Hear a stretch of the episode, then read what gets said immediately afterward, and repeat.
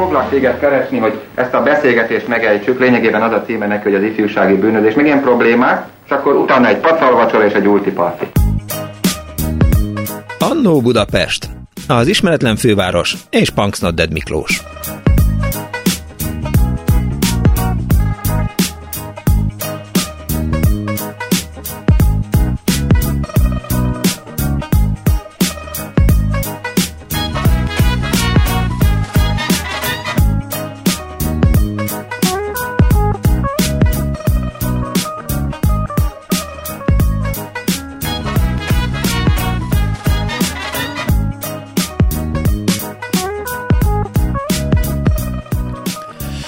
Kívánok, kedves hallgatók! Ez itt a Klubrádió, benne az Annó Budapest, az önök alázatos narrátorával, Punk's Not Dead Miklóssal. Boldog új évet kívánok mindenkinek, nem találkoztunk még ebben az évben, és nem is találkoztunk igazából senkivel sem. Önök talán már megszokhatták, vagy tavaly már így rácsodálkoztak, hogy január 1-én az Annó általában Annó maratonnal jelentkezik, és hát ilyenkor megpróbálunk egyfajta leltárt készíteni. Aki tavaly itt volt velem január 1-én délután és este felé, az emlékezhet rá, hogy akkor a szórakozóhelyeknek csináltunk egy leltárt, akkor azt beszéltük meg önökkel, kedves hallgatókkal, hogy mik voltak azok a fontos szórakozóhelyek, vendéglátipari egységek a fővárosban vagy Magyarországon, ahol érdemes volt lenni az elmúlt 10, 20, 30, 40, 50 évben. És most egy speciális leltárt szeretnék készíteni az önök segítségével, mert 2020 egy olyan év volt, amikor hát egyrészt leálltak a filmforgatások, másrészt nem játszottak a színházak, bezártak a kiállítótermek, és arra gondoltunk szerkesztőtársammal, Árva Brigittával, hogy ma egy kulturális leltárt tartunk délután 4-től 7 óráig itt a Klubrádióban. Arra biztatom önöket, hogy egy kicsit kezdjenek el keresni a merevlemezükön, és meséljék el, hogy melyik volt életük mondjuk legfontosabb könyve, legfontosabb színházi előadása, nem biztos, hogy legfontosabb színházi előadás, de amiről azt gondolják, hogy nagyon mélyen beégett, és szívesen mesélnének róla, mert akkor, amikor nincs kultúra, vagy éppen csak fékezetten habzik a koronavírus járvány miatt, akkor azt gondolom, hogy legalább beszéljünk a kultúráról, vagy idézzük fel azokat a pillanatokat, amikor színházba mentünk, meg moziba jártunk, kiállítótermekbe mentünk, könyveket olvastunk, tehát erről fog szólni az elkövetkezendő 3 óra. És nincsen behatárolva, hogy ez most idei színházi előadások, vagy az elmúlt egy év színházi előadásai lehetnek, hanem visszamehetünk az időbe, akár visszamehetünk még a Blahalúzatéri Nemzeti Színházba is, de azóta már bezárt színházakba is elkalauzolhatnak engemet. Elmehetünk együtt olyan mozikba, amik már nem léteznek, mondjuk a fővárosba, és elmondhatják azt, hogy mit láttak ott, miért láttak ott. Felidézhetik azokat a kiállításokat, amire jó volt elmenni, és hosszasan álltak sorba annak érdekében, hogy azt megnézhessék, és persze az őrtől előkerülhetnek a könyvek is, ajánlnak nyugodtan könyvet, amiről azt gondolják, hogy az önök épülésére szolgált, és azt gondolják, hogy bárkinek szívesen ajánlják.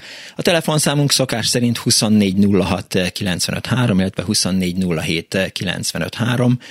SMS-t írhatnak nekem a 063030303953-ra, most lehet, hogy egy 30-assal többet mondtam, de minden esetre töltsük együtt a szilveszter utáni első estét, de azt is elmesélhetik egyébként, hogy milyen volt a szilveszterük. Én azért kíváncsi vagyok, mert én reménykedtem abban, hogy a koronavírushoz kapcsolódó intézkedések miatt nem lesz petárdázás és tűzjáték a fővárosban, és nyugodtan lehet aludni este 11-től vagy 10-től már, és tettem is rá kísérletet, aztán éjfélkor rácsodálkoztam arra, hogy hát igen, vannak olyan rontópálok, és más nyugalmát megzavaró, egyébként kulturáltan szórakozó emberek, akiknek láttak petárdázni, és ezt nyomták egészen 2 óráig, így jártam.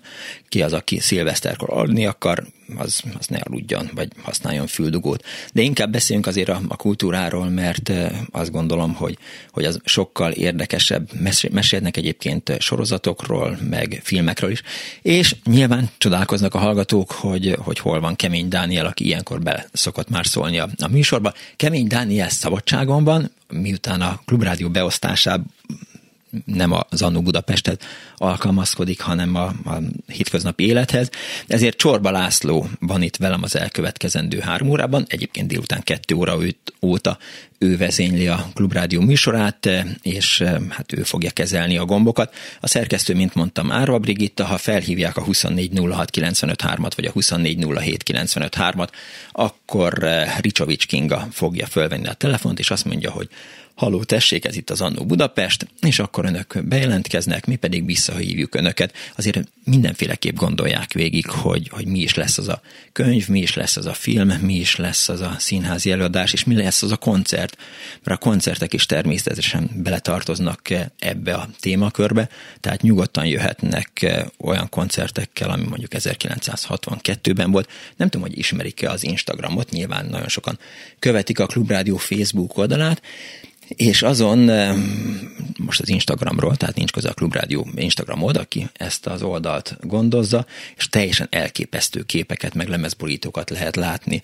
a 60-as évekből, Pege Aladárról, most éppen láttam valamelyik nap Illésnek egy ilyen nagyon régi lemezborítóját, tök jó tartalom, tehát vannak nagyon jó tartalmak az Instagramon, az egyik kedvencem a Gangvégek, azt mindenkinek ajánlom figyelmébe, mert a főváros olyan pontjait lehet vele megismerni, amit egyébként sajnos már nem lehet, és talán emlékeznek rá, hogy az Annó Budapestben is volt egyszer, nemhogy egyszer, hanem kétszer is volt téma a fővárosi gangok, amikor elmesélték önök, hogy milyen is az élet a gangos házakban.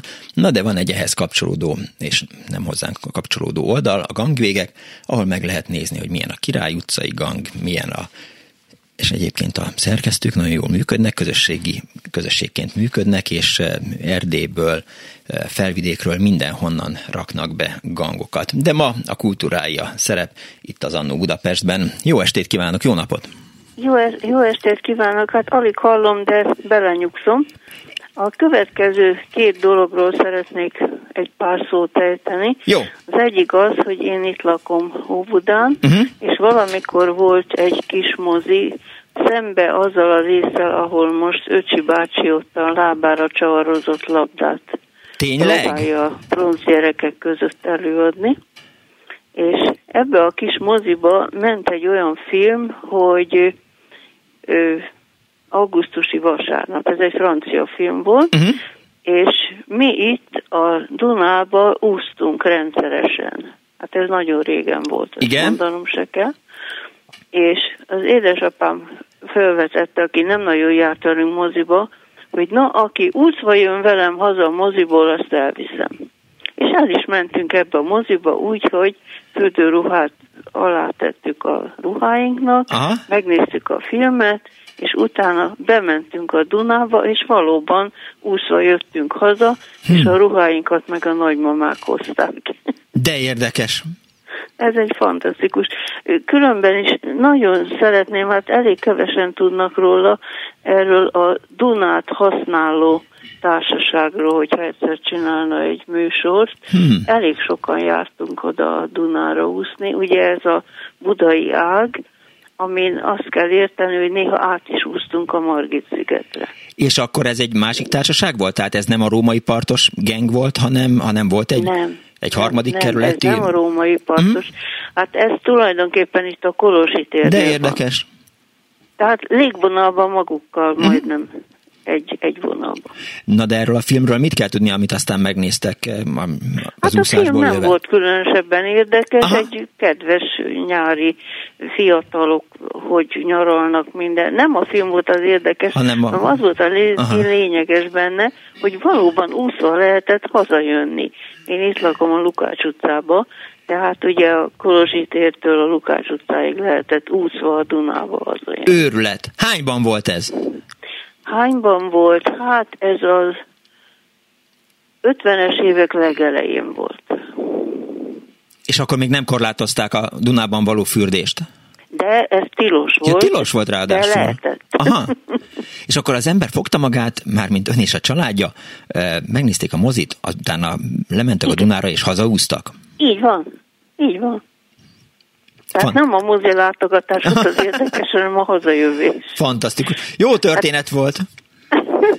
A másik egy kiállítás volt, igen, ami egészen megrázóan, fantasztikusan szép volt. Én magam részéről szobrász vagyok, úgyhogy nem véletlen, hogy kiállítás ennyire fontos volt nekem, amit a National Geographic rendezett Bécsben, a Burgban, és ez azt jelentette, hogy az teljes egyiptomi összes múzeumokat kirabolták, és ott volt látható az anyag. Sorbaállás volt, és csak 3 óra hosszat volt szabad bemenni, hát én persze tovább voltam. Életemben még ilyen szépet nem láttam, mert ugye az egyiptomi művészet az nem volt individualista, nem az volt a lényeg, hogy ki csinálta, hanem az volt a lényeg, hogy mit csinálta. Hogy miről szól? Teszünk? Arról, hogy miről szól? Igen, igen, hogy mi az üzenete. Tehát nem az volt a fontos, mint nem most az alkotó, ugye, igen, értem. Meséli Salvador Dalíról, hogy aláírattak vele még üres papírt is, és mert annyira lényeges volt, hogy ki csinálta. Az egyiptomiaknál, vagy akár a gotikát is nézzük, ott nem az volt a lényeg, hogy ki az individuum, aki csinálta. Igen. Hanem az volt a lényeg, hogy mi az, amit csinált. Mennyire hitt a mondani valóba? Hát nekem tavaly, amikor gondolkoztam a műsoron, hogy ha valaki megkérdezi tőlem, hogy mi volt egy ilyen nagyon, nagyon mély nyomothagyó kiállítás, az Berlinben volt a Pergamon Múzeum, azt hiszem, hogy... Azt elhiszem. Azt így hívják, tehát az nagyon oda tett, tehát láttam, hogy gyerekkoromban nagyon sokat olvastam erről, és aztán... fantasztikus volt csodálkozni a léptékeivel, meg a hát a mennyiségével, hát az, hogy tényleg fogták magad, aztán ellopták ezt az egész cuccot, és elhordták Berlinbe, de hát fantasztikus. Igen. Köszönöm szépen, hogy hívott. Nagyon szívesen. Kész csókom. Köszönöm, hogy meghallgatott. Boldog új évet kívánok. Viszont hallásra. 2406953, 2407953, mert a 0630303953 Annó a kultúra van egészen itt a Maraton keretében 7 óráig. Halló, jó napot kívánok! Jó napot, vagy talán inkább jó estét kívánok. Oké, hello. Jó napot kívánok, jó estét. Az 50-es évekbeli mozi élményeimről szeretnék egy kicsit mesélni. Hallgatom. Mi Lágymányoson laktunk, és a legközelebbi mozi, az a Szabadság mozi volt a Bartók Béla úton, ami később ugye Bartók, ha jól emlékszem, Bartók mozi néven működött, ott nem tudom, hogy most üzemele még vagy sem. Nem tudom. Rendszeres szombat délutáni programunk volt, akkor mi a testvéremmel együtt kisiskolások voltunk, hogy a család összeszedelőzködött, és akkor a 4 órás mozi előadásra elmentünk oda a moziba. Hát, hogy valószínűleg nem kellett előre jegyet venni, mert mindig arra emlékszem, hogy oda mentünk, és akkor ott sorba állt apám a pénztárnál, megvette a jegyet, és bementünk. Tehát lehetett... előreváltás nélkül egyet venni.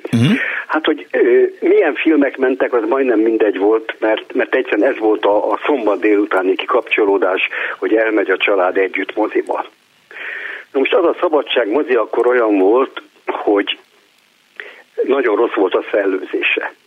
Úgyhogy amikor lement a híradó, meg esetleg a kisfilm, mert akkor elég gyakran volt ilyen, hogy valami kisfilm is megy a híradó után, akkor mindig kinyitották az oldalsó ajtót, ami egy nagy magas ajtó volt, és a Vásárhelyi Pál utcára nyílt, és azon eresztettek be némi friss levegőt, hogy felfrissüljön a nézőtérnek a levegője. Ez a Vásárhely, ez párhuzamos volt a Bartók Béla úttal? A nagy film, amit végignéztünk. Különösebb nagy élményeket ezek a filmek azért nem támasztottak, mert nagyon sok ilyen szovjet háborús film volt, amelyik mindig arról szólt, hogy milyen hősi küzdelmet hívtak a szovjet partizánok, meg hogyan győztek a szovjet csapatok, de egy kicsit ilyen sematikus dolog volt ez az egész. De a mozi később is szerepet játszott az életemben, mert amikor már nagyobb felső tagozatos általános iskolás voltam, akkor volt egy olyan konstrukció, hogy mozibérlet. Igen. Tehát az iskola által lebélyegzett papírra elmentünk a moziba, uh-huh. akkor kaptunk egy olyan bérletet, amivel 1 forint 50 fillérért lehetett jegyet venni. Hát ez durván olyan félár lehetett, ha jól emlékszem, a teljes árhoz képest. És egy ilyen tömbben, azt hiszem 15 jegy volt, igen? De lehet, hogy erre nem emlékszem jól. De annyi kötelezettség volt benne, hogy az első 4 jegyet az ember szabadon felhasználhatta nagyon sok filmre, de az 5. film az mindig valamilyen kötelező film volt, megint egy ilyen előírt ideológikai tartalmú film, amit meg kellett nézni ahhoz, hogy a további szervényeket megint fel tudjuk használni. Természetesen ezt ott a mozi pénztáros mindig pecsételte, hogy igazolni tudjuk, hogy mi láttuk azt a kötelező filmet, ami elő van írva. Biztos abban? Bocsánat, uram! Gyerekként ez volt nekem a mozi, a szórakozás, uh-huh. és ami még emlékezetes számomra, hogy a mozi után, amikor ugye 6 óra körül vége lett ennek az előadásnak, akkor mindig, ahogy mentünk hazafelé, bementünk ott a Bartók Béla út és a Vásárhelyi Pál utca sarkán lévő hentes üzletbe, ezt se tudom, hogy megvan-e már. Megvan még. És akkor ott megvásároltunk valami felvágott félét a otthoni vacsorához, mert ugye mentünk haza, és akkor vacsoráztunk, és amire még emlékszem, hogy ugye akkor általános volt az, hogy a nem túl jól elresztett családok, azok rendszeresen főztek maguknak, és az, hogy valami hideg felvágott, akár csak párizsi vagy ilyesmi is legyen, az akkor nekünk ünnepi alkalomnak számított. Azon gondolkodom, ha hall engem, hogy biztos, igen, szerintem nem szabadságmozi volt az. Ha nem? Hát Bartók mozi volt. Az később lett Bartók mozi. Az 50-es évek elején szerintem az szabadságmozi volt. 56 után lehet, hogy átnevezték. Mert az épületre arra emlékszem, vagy legalábbis olvastam róla, hogy az mielőtt mozi lett volna, az talán valami lokál volt, majd utána nézek ennek, ha esetleg, de nyilván van olyan hallgatónk, aki jól ismeri a fővárosi mozikat, és el fogja tudni nekem mesélni, hogy hát az lehet, hogy a háború előtt lokál volt, uh-huh. de hogy az 50-es évek elején ez moziként működött, és az én legjobb emlékeim szerint szabadságmozinak hívták. Igen, igaza van. Nem, igaza van. Bartók mozi talán 56 után lehet. Nem, Új Buda mozi volt, aztán Szabadság, és 1961-ben lett Bartók mozi. Önnek van igaza. Vidéki gyerek, mit okoskodok én itt? Elnézést. Köszönöm. Köszönöm szépen. Viszont hallásra. Ugye engem is megcsala az emlékezet, meg leginkább persze megcsala az internet is, mert amikor beírtam, hogy szabadságmozi, akkor a kereső az egy újpesti szabadságmozit dobott föl, és ezért kezdtem el a hallgató szavaiban kitelkedni, de soha többet nem teszem. 24.06.953, de 24.07.953, annó a kultúra van egészen 7 óráig itt a Klubrádióban. Egy hallgató azt írta SMS-ben, Heltai Jenő 4 fal között, naplójegyzetek 1944-1945, boldog új esztendőt kíván a Klubrádiónak, Gyuri, és... Azt írja a hallgató, hogy az új lakmozi volt a Klubrádió épülete mellett. Halló, jó napot kívánok! Jó napot kívánok! Faragó Szabó István vagyok. Üdvözlöm, jó napot István! A következőről szeretnék beszélni, bármilyen furcsán hangzik, ugye egy nagyon divatos környéken laktam, akkoriban azonban az egy nagyon elzárt környék volt, mert nem volt Erzsébet híd.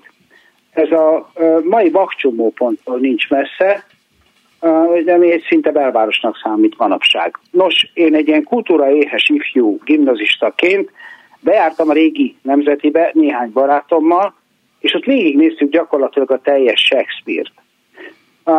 Ezek közül néhány megvan, és hát ugye nagyon sokan gondolnak erre a színjátszási korszakra úgy, hogy Istenem, micsoda fantasztikus, milyen színészek voltak, és így tovább.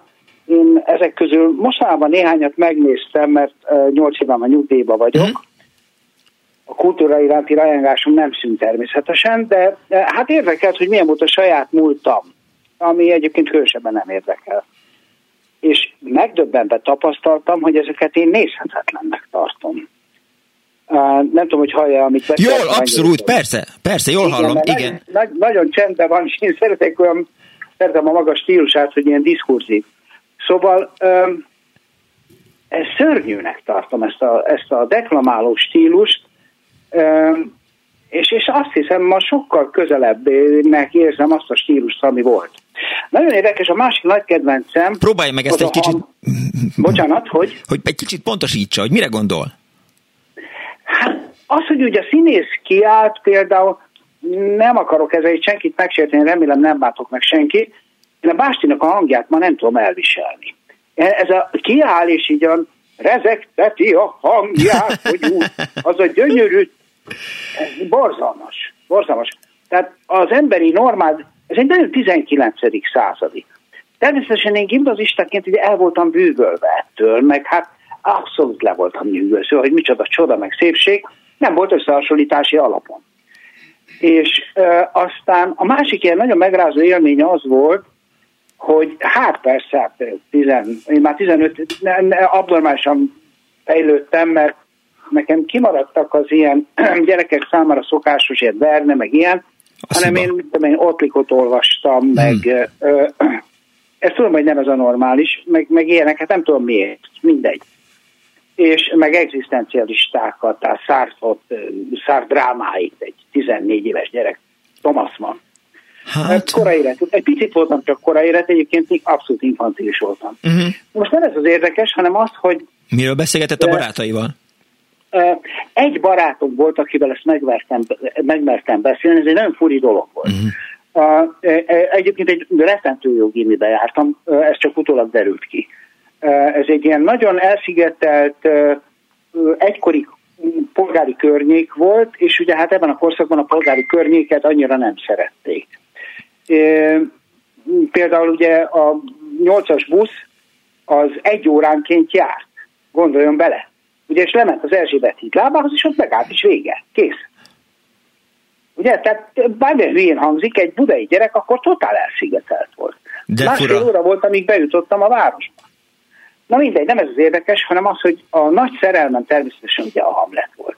És ugye hát Gábor Miklós akkor játszotta ezt az egész különleges, és az sokszor megénekelt, meg leírt, meg mit tudom, milyen Hamlet. És egy kiváló barátommal, nem tudom, mondjam már a nevét. Mondja. Fábri Péternek hívják. Zene számokat ír, és talán a legműveltebben, akivel életemben találkoztam, mert ugye aki franciául olvassa a Tibó családot, az én szememben egy isten.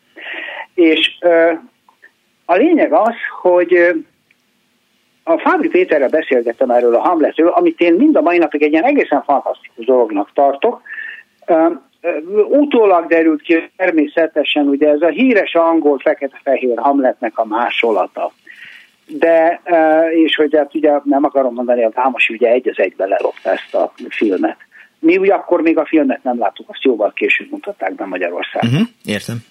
És 6-szor vagy 7-szer láttam, nem akarok hülyeséget mondani.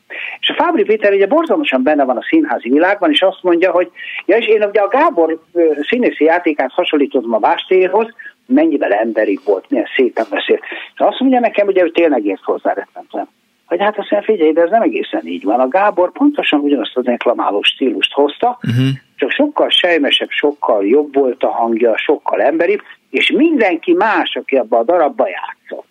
Tehát például a Polónius, és itt azok voltak azok, akik az új és modern színjátszást hozták. Na jó, nem akarok erről többet beszélni. De, várjon, jó, oké, nem akar többet beszélni, azt meg is értem, de azért... Én akár másfél órára vannak hallgatóink, nem csak arra gondoltam, hogy azért az mennyire izgalmas, és ez abszolút irigylésre méltó, tehát, hogy önnek van egy ilyen barátja, akivel ezt meg tudja beszélni, és, abszolút, és így lehetett hát az önök értékén kezelni ezt a dolgot, tehát mindenféle sznobizmustól, meg behatástól mentesen így érezte. Természetesen őrületes nagy sznob voltam, sőt részben maradtam is. Aha. Ezt nem is tagadom, de nekem a sznobizmus egy viszonylag pozitív dolog. Én egy félparaszti családból származom, apám félparaszt félértelmiségi volt. Érdekes. Tehát nekem rettentően kapaszkodni kellett, ugye, hogy a belvárosi gyerekeket utolérjem, aztán később az egyetemen is. De nem, ezt tényleg most nem ezzel nem akarom feltartani, hanem inkább az akkori időkről, hogy Tényleg jó volt a színházi kultúra, ez tény, meg se közelíti a mait. És azt hiszem a színészek teljesítménye is. Tehát ez a régen jobb volt. Hadd mondjak még egy példát, ha szabad még beszélnem. Nyugodtan szólok, nem sértődök meg. Rettentő sok filmet játszottak, ez biztos, erről aztán volt is szó a műsorában, nem mindig tudom hallgatni sajnos, mert hiába vagyok, mindig rettentően foglalt vagyok. Pedig nagyon tényleg nem kedvem a műsorát. Volt filmmúzeumban, bizonyára tudja, ugye a Nemes Kürtnének volt valami egészen furcsa kapcsolata a pártvezérekkel, és valami óriási meggyőző erővel rendelkezett, miért kell behozni például az én mindmáig egyik nagy kedvencemet, ugye a Fellini filmek közül is, ugye az Édes élete, vagy a 8 és fele. Igen. Itt tovább. A 8 és fél egyébként bukta volt, ezt nagyon kevesen tudják, a 8 és fél csúnyán megbukott. Ugyanúgy, mint a kultfilmnek számítva Monty Python, amikor behozták, borzalmas nagy ötesek. De visszatérve az akkori filmekre, hogy rengeteg filmet behoztak. Én ezeket most úgy nézegetem, elviselhetetlenül rosszak. Ezt most tök komolyan mondom. Életemben először most jobban ráérek, elkezdtem filmkritikákat írni, nekem filozófia szakos a végzettségem, és nem mondom, először nem ezeket a szép régi filmeket, hogy nem tudom végignézni. Tehát, és akkor próbáltam úgy reflektálni arra, hát ha valaki is ez érdekel, hogy mi a fenétől rajongtunk mi ezekért a filmekért. Én itt Magyarországon egy 17 éves félparaszti családból származó, persze nagyon értelmiségi létre vágyó figura, az Isten nyilának rajongtam például a 8 és fél. Ne válaszolja meg. Maradjon ott a kérdőjel. Hát, ha valakinek eszébe jut, hogy miért, jó? Hát az életforma nyilván. Az ugye de várjon. Tehát lehet, hogy más számára is volt ez kérdés, vagy más is gondol erről valamit. Ki fog derülni? Vagy nem? Még egy percben megpróbálom. Jó. Annyira betege voltam az iskolának, egyébként van egy külön Facebook csoporta, hogy elhatároztam ezzel a barátommal, az egyetlen, akinek elmertem mondani ezt a fajta rajongásomat, hogy elmegyünk az Oplikhoz, tudtuk, hogy hol van, ugye, és szabad megnevezni a fürdőt? Persze. Lukács van, ugye, és hogy oda megyünk hozzá, és megkérdezek, van egy nagyon híres jelenet, Szederkény dönt arról, hogy lemegy a lépcsőn, mi ezt ilyen egzisztencialista döntésként értelmezzük. És gondoltuk, hogy oda megyünk az Ottlikhoz, és megkérdezzük tőle, hogy ő mit gondol erről. És ugye ott az egy egész különleges hely volt, akkor ugye a értelmiség nagy része ott volt, és akkor úgy szépen óvatosan kezdtünk odavándorolni hozzá, és úgy belehallgattunk abba, hogy az Ottlik mikről beszél a Somjó Györgyel. Ugye a Somjó György, fiával egyébként jóban vagyok, a Somjó György... Rendes sznob maga, figyelem. Parancsol? Rendes sznob maga, figyelem. Igen. A Somjó György az egy elképesztően kifinomult francia kultúrájú pasi volt, ugye hát a nagyon híres költő fia, ő is kompenzált már, és mert ugye nem az a jó költő az apja. És belehallgatunk a beszélgetésbe, most ezt komolyan mondom magának, én soha többé az életben ilyen fokú dermedtséget, pedig hát ugye eléggé vad dolgokkal találkoztam az egyetemen, nem éreztem, hallottam, hogy magyarul beszél. Hallottam, és egy büdös, megveszekedett szót nem értettem belőle. Én ugye, aki akkor gyilvosniként azt mondtam, elnézést a kifejezés, hogy sok hülye bújatok a seggembe, én mindent tudok a világról. Alap. Nagyon megrázó. Na elnézést, ezzel akartam. Köszönöm szépen, uram! Viszont hallásra! Boldog új évet! Ez is a kultúra volt. 24 06 953, 24 07 953. Önök kinek a beszélgetését hallgatták ki mondjuk a Rudasfürdőben, hogy ezt lehet tudni, hogy Gotár Péter, ő általában a háromféle gőz van a Rudasban, a 40-60 meg a 90 fokos gőz, azt hiszem, vagy 70, és hogy mindig a legkevésbé melegben üldögélt. Sokszor láttam ott. De jöjjenek önök, halló! Én is snob vagyok. Jó estét kívánok, Márta vagyok. Kész csak Márta. És Némileg ellent mondanék az előttem szóló úrnak, mert éppen egy nemzeti színházbeli történetről szeretnék beszélni, ami nekem rendkívül nagy élmény volt. 1961 karácsonyán történt, másodikos gimnazista voltam, és hát ahogy szokták, úgy karácsonykor a gyerekek kihúztuk egymás nevét, és vittünk egymásnak ajándékot.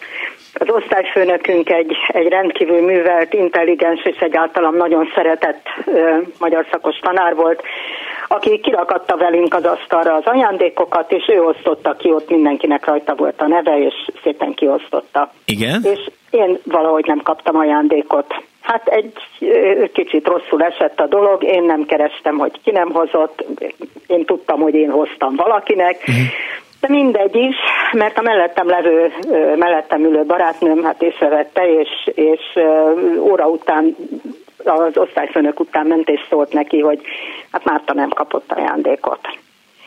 Az osztályfőnök egy pillanatig gondolkozott, és aztán azt mondta a barátnőmnek, hogy küld be hozzám Mártát a tanáriba. Én bementem a tanáriba, és az osztályfőnököm azzal fogadott, hogy úgy hallom, hogy nem kaptál ajándékot, de képzeld azt, hogy én húztalak téged, és tőlem kapsz ajándékot. Hát a megtiszteltetéstől azt se tudtam, hogy mit csináljak, természetesen nagyon szépen köszöntem, és a kezemre adott egy színházjegyet, amelyik a régi Nemzeti Színház 1962. január, nem emlékszem, hanyadiki előadására, az Ügynök halála című előadásra szólt. És azt mondta, hogy én megyek a másik jeggyel, tehát velem jössz színházba, mondd meg a szüleidnek, haza is visznek, semmi probléma.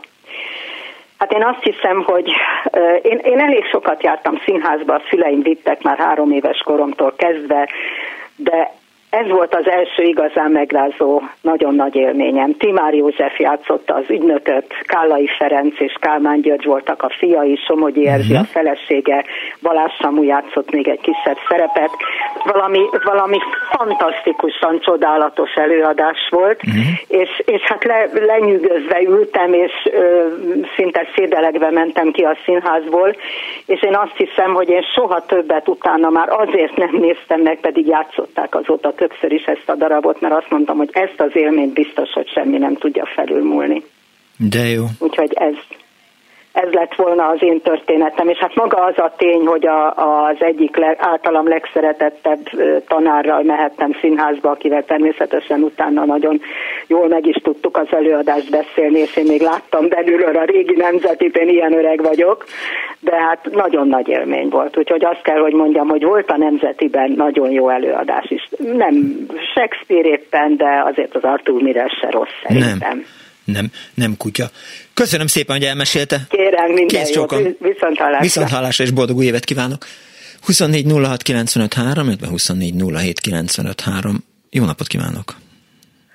Jó napot kívánok! Kész csók. Én csak a Bartók Béla úton lévő mozinak a dolgaihoz szeretnék annyiban hozzászólni, hogy a 30-as évek végétől 1945-ig Szimplon mozinak hívták, aztán a felszabadulás után, ugye az út nem Bartók Béla út volt, hanem Horthy Miklós út, és akkor átnevezték a Bartók Béla útnak, és a lokál, amiről beszél, az nem a moziba volt, hanem a mellette lévő, ez egy rendes lakóháznak valami pincéjébe, de a kapu mellett lehetett lemenni, és úgy hívták, hogy Shanghai Bár. Igen. És akkor én olyan kisiskolás voltam, és akkor, ha jöttünk az iskolából, akkor el tudtuk képzelni, hogy micsoda borzalmak lehetnek ott a Shanghai Bárban. Mekkora fertő. És ma már sajnos nincs mozi. Már mindenféle boltok vannak benne, és a hentes üzlet pedig még mindig megvan. Igen, jól emlékeztem, hogy a hentes igen, az megvan. Igen, csak már annyira nem is hentes üzlet, hanem ilyen főtételeket, meg sülteket lehet kapni. Igen, pontosan. Csak ahogy mondja. Nagyon kedves, köszönöm szépen a kiigazítást. Tehát volt lokál, de mellette. Viszonthallásra.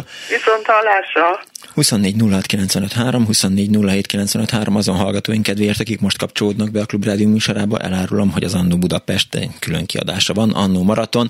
A kultúrának járunk utána, és arra biztattam önöket, hogy keressenek a merevlemezükön, vegyék elő a cipős dobozt, és meséljék el kulturális élményeiket a közelmúltból, távolmúltból, igazából szabadon választotta a dolog, csak mesélnek róla és mondják el, hogy miért volt az fontos. Az apropót az adja, hogy 2020 egy kicsit csínyán bánt velünk, vagy csínyán bánt a kultúrával velünk, bezártak a színházak, nem játszottak a mozik, minden bezárt, tehát akkor nincs más választás, teremtsünk mi kultúrát, vagy mutassuk meg, hogy volt, van és lesz, és halló, jó napot kívánok!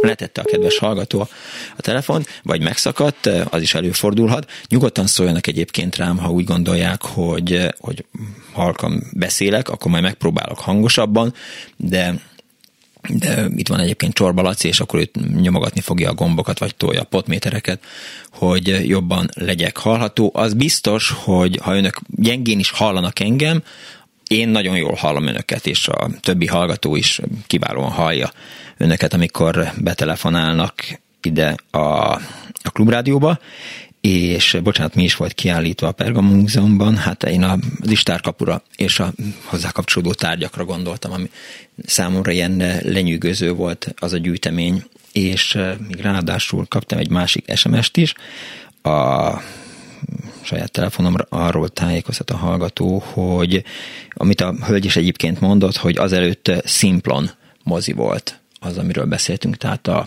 Bartók, Visszafelé Szabadság, Újlak, Szimplon, és hát mellette volt a Shanghai kávéház, ha jól emlékszem, illetve hát, ha jól olvastam, illetve ahogy mondta a kedves hallgató.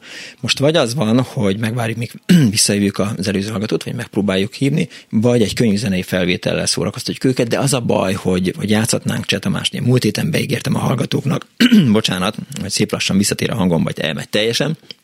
Szóval, hogy múlt héten, amikor a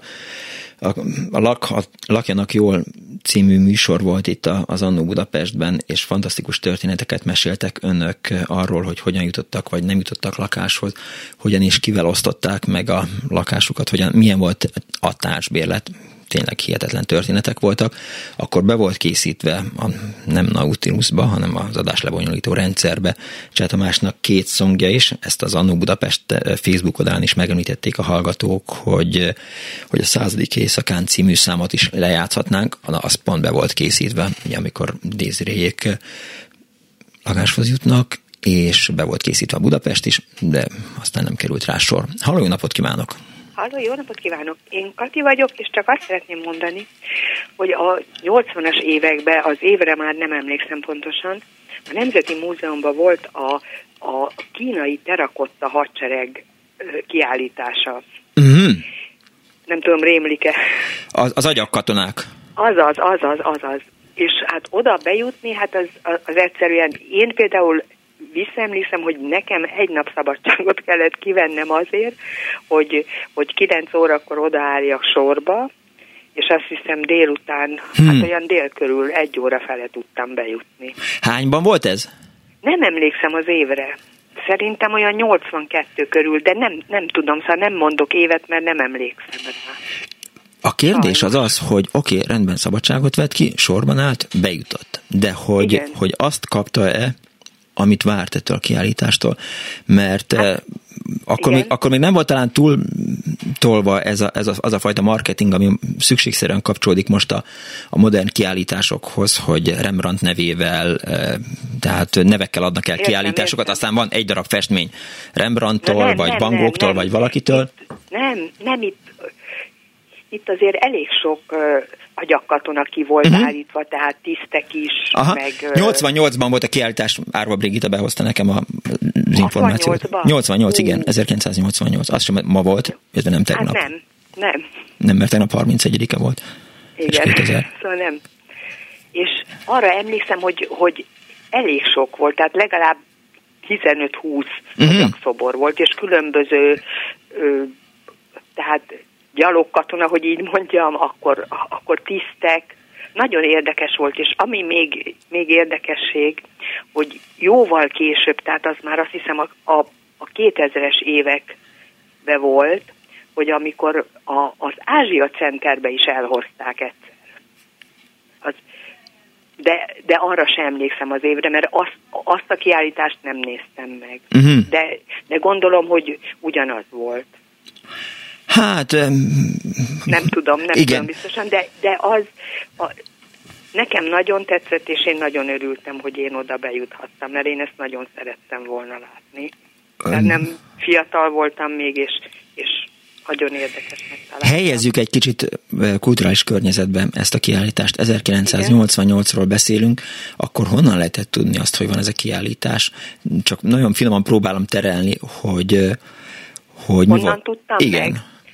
Hát onnan, hogy én nagyon közel lakom a Nemzeti Múzeumhoz, és tehát gyakorlatilag 500 méterre, aha, vagy 600-ra, és hát volt ez propagálva, tehát valahol ez megjelent, biztos, hogy ez a hadsereg, szóval ez a kiállítás idejön, és meg lehet nézni. Arra szerettem volna utalni nagyon finoman, de hát nem ült fel arra a lóra, amit próbáltam így behajtani, vagy kihajtani, hogy akkor volt a Stúdió című műsor, talán 1988-ban még volt az, ami hát azt gondolom, hogy sokunk számára, most leginkább a vidékiekről beszélek, mert számunkra, akik vidéken éltünk, igazából az, hogy mi a kultúra, meg mi van a világban, mi a művészet, meg mit kell időnként gondolni róla, az általában a Stúdió 82, 80, stb. Arra nem emlékszem. Derült ki.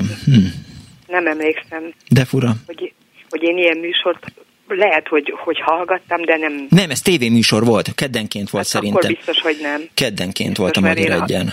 Én mondjuk Szegvári sosem Katalin. Akkor se, meg most se. Szóval a tévé az mondjuk engem sose tudott megkötni. De ez teljesen normális, igen, azzal nem tudok vitatkozni. Ja. Hát csak ezt szerettem volna mondani, és boldog új évet kívánok. De jó, hogy előkerültek a kínai agyaknak, nagyon szépen köszönöm, hogy felidézte. Viszont hallásra, kész csókom. Viszont hallásra. És boldog új évet kívánok. Köszönöm, viszont hallásra. Halló, jó napot kívánok. Halló. Ön tetszik lenni, igen. Jó napot. Az ön tetszik lenni, az én vagyok? Igen, ön. Ó, prima. Csak volt 2 vagy 3 telefonnal ezelőtt egy úr, igen, aki mondta, hogy ma már nézhetetlennek tartja azokat a színészeket, igen, akikért rajongott ifjúkorában. Én 56, nem, Jézusom, mától 57 éves vagyok, és... Hát nagyon fiatal tetszik lenni. Jaj, akkor most tegyem le? Nem, semmiféleképp nem. Hát én olyan 10 éves koromtól kezdtem színház és mozi őrült lenni, aha, és azt kell, hogy mondjam, hogy én szerintem nem a színészekkel volt a baj, és szegényekkel, hanem a rendezőkkel. Tehát én emlékszem arra a filmre, mert még ma is gyakran nézek ilyen 1000 éves filmeket. Például volt a politikai magánéletek, vagy magánügyek, ahol ugye a Básti a Rutkai Évával volt együtt. És a Básti ott is gondosan öblögetett, úgy, ahogy ezt kell, szépen formálva. Valami pártfőnök, vagy bármilyen ugyanis. Hát én meg ugye Rutka Éva bolond vagyok, tehát én máig is nagyon gyakran, havonta egyszer megnézem kb. Az öreg hölgyet a Rutkaival. Annyira... És az Abigélt azt nem? Hát az Abigélt azt visszafelé is elmondom. Meg az Abigélben nagyon keveset volt. Ugye csak nagyon pár percei voltak. A többi... Ja, hát szegény Básti, Jézusom. Na jó, abban kiteljesedhetett. Mármint az Abigében? Abban aztán lehetett Básti Lajos. Na de csak azt akarom mondani, hogy én szerintem inkább a rendezőkkel volt a baj. De tudott a Básti azért jó fej lenni, aranyos lenni, meg minden. Tehát nem... Az egy más kor volt. A régi filmeket nézve, hát ma már ugye a régi, még amerikai filmekből is néha kiszaladunk a világból. Igen. És igaza volt az úrnak, hogy a 8,5 meg ezek ma már nézhetetlenek.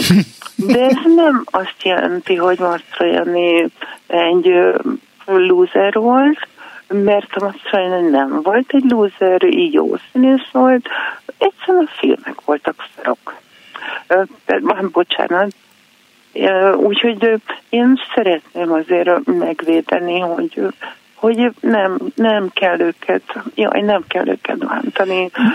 Csak egy példát mondanék. Ugyanebből a korszakból a Pillantás a hídról, Pécsi Sándorral, Tolnai Klarival, Vasévával, biztos, hogy Madács előadás, ami hibátlan volt. És ugyanez a korszak. És nem volt deklamáló, nem volt nyálas, nyúlós,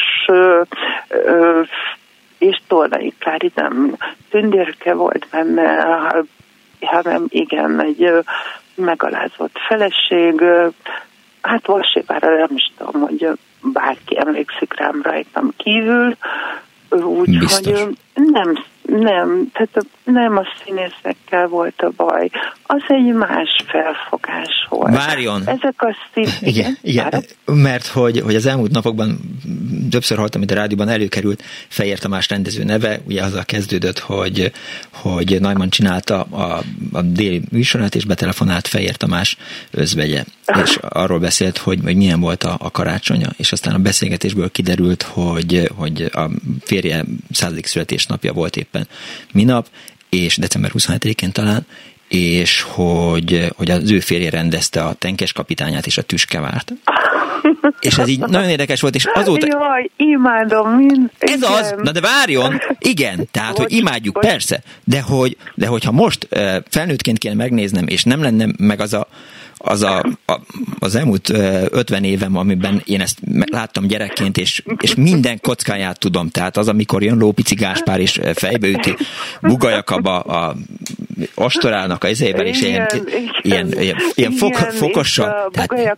Amire azt lehet mondani, hogy mekkora nagy hülyeség volt ez az egész, tehát, hogy felnőttek nyilván nem tudtak vele mit kezdeni, de közben meg hát annyira alap, persze. Az én fiam a Tenkes kapitányán úgy nőtt föl, hogy úgy nézte a filmet, hogy ült a széken, lovaglóülésben, madzagot kötött a széknek a támlájára, és VHS-en természetesen ilyen, hát mi máson, és kellett neki varrnom egy ilyen fekete köpenyt, ilyen hát jó, hát persze, amiben csapatja. Nem a bánat, és akkor, mikor a Tenkes kapitánya lovagolt, akkor a fiam is lovagolt a széken, és a másik, hogy amikor azt hiszem, a Veronika volt a csaja.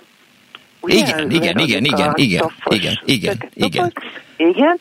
Na, azokat a jeleneteket, azokat tovább tekerte.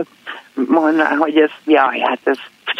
És akkor ilyen nagyon érdekes volt, hogy ilyen pusz, ez volt, és amikor megint jöttek a labancok, és ott kekeckedtek, na azokat mindent úgy végig hadonázta a kis mönnyek karjával. Hát igen, ezek jók voltak. Én most is megnéznék egy Igor Kapics filmet. Olvastam, hogy éppen azt hiszem, hogy 90 éves volt, vagy sokadik születésnapját ünnepelt a neves művész a napokban. Tehát ahogy mondjam, az egy más színésziskola volt, én például olvastam, már nem tudom kinek az írását arról, hogy az 50-es években, hogy ilyen tornaóra volt nekik, meg körbe-körbe kellett menetelni a színpadon, és ilyen kis csasszuskákat reklamálni, és most gondoljon bele, hát ez lehet, hogy még egy Gobbi Hilda el is tudta viselni, de hogy egy Tolnai Klári ebbe belepusztult, abban majdnem biztos vagyok. Tehát ezek igen, ezek a színészek azért jó színészek voltak, és én mindig örülök, amikor a Gáz egy olyan szeretettel beszél róluk. Igen. Azt jól tolja. Jó, nem tudnék ennél humorosabb lenni. Ja, nem azt kell. Akarom, hogy sírhatunk igen, is. Hát voltak furák, de mondjuk egy Pécsi Sándor azért nem volt rossz. Nem dehogy is. Jó, köszönöm szépen. Köszönöm szépen, és boldog új évet. Viszontlátásra, boldog új évet kívánok. Viszont. Azt írja az egyik hallgató SMS-ben, hogy máig legnagyobb filmélményem az egy férfi és egy nő. Ezt Csené írta, és azt kérdezi a hallgató, hogy mi az az adáslebonyolító rendszer. Az egy olyan gép, ami egy olyan szoftver, mondja itt nekem Csorba Laci, ami hát így sorrendbe rakja a műsorrészleteket, a zenéket, a híreket, a zeneágyat, az összes többi dolgot, az belemegy, és akkor az ott van.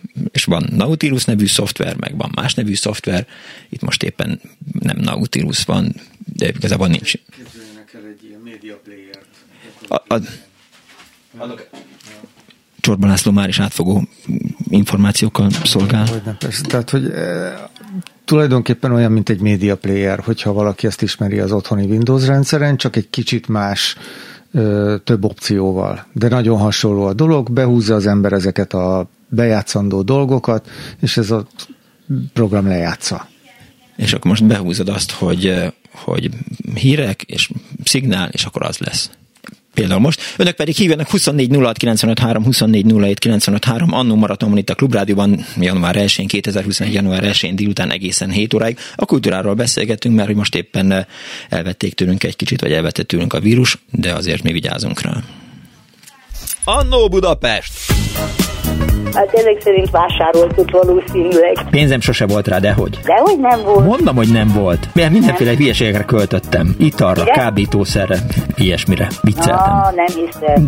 De. Na jó, mindegy. Milyen kábítószert vásárolt? Jaj, ne, Gabriella, ne hozzon már zavarba.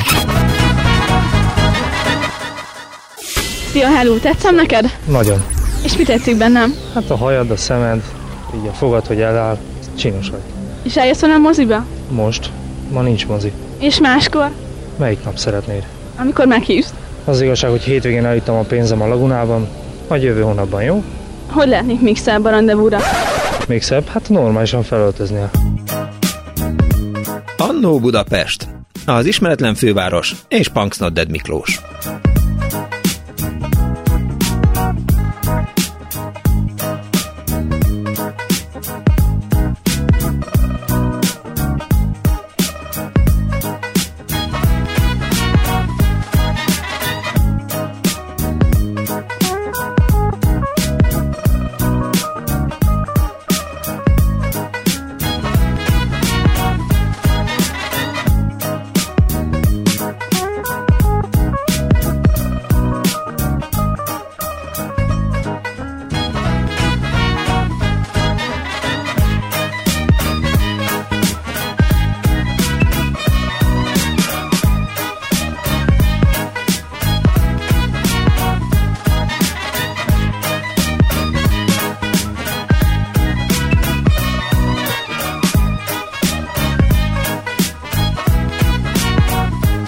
Jó napot kívánok a most ébredő kedves hallgatóknak, ez a Klubrádió, benne az Annó Budapest, az Annó Maraton. Én Punk's Not Dead Miklós vagyok, a szerkesztő Árva Brigitta, Csorba László megoldott egyébként a fő kérdést, hogy Básti Lajos hangja mitől volt olyan, amilyen, vagy legalábbis van egy ilyen állítása, vagy egy feltevése. Oszd meg kérlek, László, a kedves hallgatókkal, hogy mire gondolsz. Én nem szerepelni akartam, csak elmondtam neked, hogy szerintem ez az akkori orosz hatás volt, ugye, ahogy a idősebbek ismerhetik talán a régi rádiókból a Gabarit Moszkva típusú dolgot, és én azt gondolom, hogy ez erős hatást gyakorolt az akkori színész generációra. Érdekes felvetés, köszönjük szépen!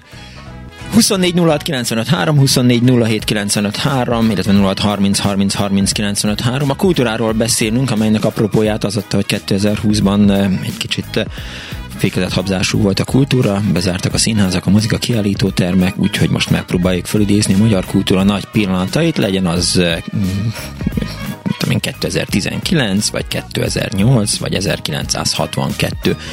Halló, jó napot kívánok! Mit szeretném? Jó napot kívánok, én vagyok a vonalban? Igen. Na, hát visszamegyünk akkor az 50-es évek végéhez, a 60-es évek elejéhez. Jó. Bent a belvárosban laktunk, Madács Imre úton, a Madács Kamara Színház tőszomszédságába. Értem. Úgyhogy mondanom se kell, hogy majdnem minden előadást, ami abban az időben volt, ott láttam.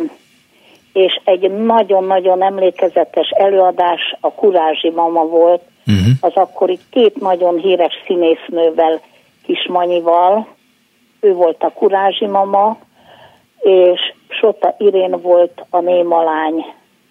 És akkor kijöttem a színházból, olyan hatása volt rám, hogy azt mondtam, hogy ezt semmi nem tudja felülmúlni.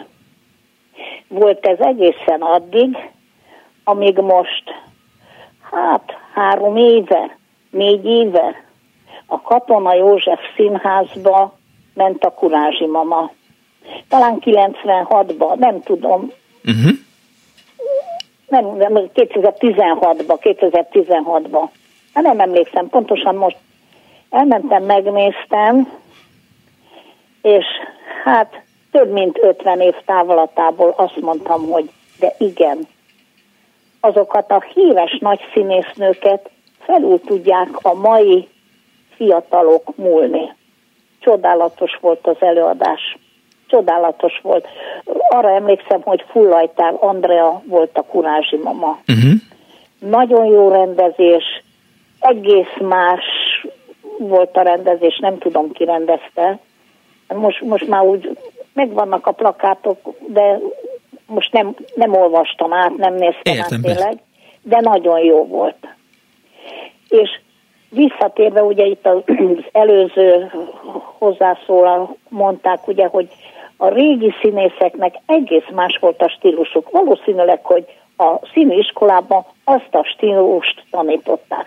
Most pedig ezeket a mai felgyorsult élethez, a mai, tehát egész más stílussal. De most is vannak nagyon jó előadások. Mostanában már ritkábban tudok színházba menni, mert idős vagyok, beteg vagyok, mozgáskorlátozott vagyok. De bizony néha még elmegyek. Csak egy példát mondok, hogy tegnap este az interneten a Katona Józsefből a Portugált láttam. A felvétel volt, 2014-es felvétel, de nagyon jó volt, és nagyon tetszett. Na most visszamegyek egy kicsikét azért még a 60-as évekbe, 70-es évekbe. Jó. Nekem nagyon jó volt a Madács Imre út, mert ott volt 10 percre gyalog az opera. Nagyon jó előadások voltak. És az akkori magyar énekművészek, balettművészek, hát például ott volt Orosz Adél. Ugye akkoriban külföldre nem járhattak a magyar énekesek és a magyar balettáncosok. Orosz Adél járhatott külföldre táncolni. És nem egyszer és nem kétszer. Például egy nagyon jó példa, kislányom 8 éves volt, és elmentünk a Hattyúk tavát megnézni. És annyira tetszett neki, hogy körülbelül 2 hét múlva otthon addig verte a tamtamot, hogy anyu, menjünk el, nézzük meg a Hattyúk tavát, úgyhogy elmentünk, megnéztük. Ez volt a 70-es évek elején. De ön gyerekkorában, tehát a szülei is nagy színházba járók voltak, mondta, hogy minden elérhető közelben volt, tehát hogy a Madács utcában. Tehát folyamatosan vitték színházba? Attól kezdve, nagyon érdekes, mert szóval én pedagógus voltam, és tulajdonképpen egy gyereknek elsősorban a látványra van szüksége. Mert amikor, ugye, hát 10 perc alatt gyalog átértünk az operába. Igen. És akkoriban nagyon gazdag volt az operába a balett repertoár. Rengeteg balettet láttunk. Hát az, hogy Hattyúk tava, Diótörő, Csipke Rózsika, nagyon sok harangozó balettet adtak, és a gyereknek tehát a látvány plusz a zene. a látvány plusz a zene, a látvány, a mozgás plusz a zene. Tehát minél több érzékszervére hatott, annál jobban be tudta ezt fogadni. És talán egy-két évre rá elvittem a varázsfuvolára, hogy akkor most próbálkozzunk az operával. Uh-huh. Akkor még nem érett meg rá. Hát most már nagy opera, de ugyanúgy balettrajongó. És nekem olyan nagy szerencsém volt, mert a Zeneakadémia is 10-15 percre volt gyalog, hogy este átszaladtam, és jobbnál jobb hangversenyeket hallottam. Uh-huh. Például képzelj el, hogy ugye a 70-es években járt ide Szvjatoszlav Richter. Igen. Hát én már nem emlékszem, hogy lehetett jegyet kapni rá, mert nekem olyan nagy szerencsém volt, hogy egy nyugdíjas kolléganőm volt ott a jegyszedő. Uh-huh. És akkor ő mindig értesített engem, hogy jön Richter. Elmentem, uh-huh. Persze, hogy jegy nem volt, hanem fönt az emeleten a lépcsőre ültetett. Szóval fiatal voltam. A lépcsőn ültem, és úgy hallottam élőbe Richternek a zongora játékát. Tehát ezek olyan kincsek, olyan értékek, amit az ember egy életen át nem tud elfelejteni. De milyen jó, hogy nem felejti el, és elmeséli. Tovább, igen. 80-as évek. Igen. Erkel Színház. Tehát pedagógus és énektanár voltam. Tehát a zenével mindig kapcsolatban voltam. És valamelyik vasárnap volt magának egy olyan műsora, a sorbanállás. Igen. És azt senki nem mesélte el, akkor most elmondom, hogy az 1987 áprilisában uh-huh. Domingo itt énekelte az Aidában Radamest. Hmm. És hát én már nem tudom, hogy a jegyeket akkoriban hogy osztották, vagy hogy lehetett. Kígyózó sorok voltak. És akkoriban én a köztársaságtéri iskolának az igazgatója voltam.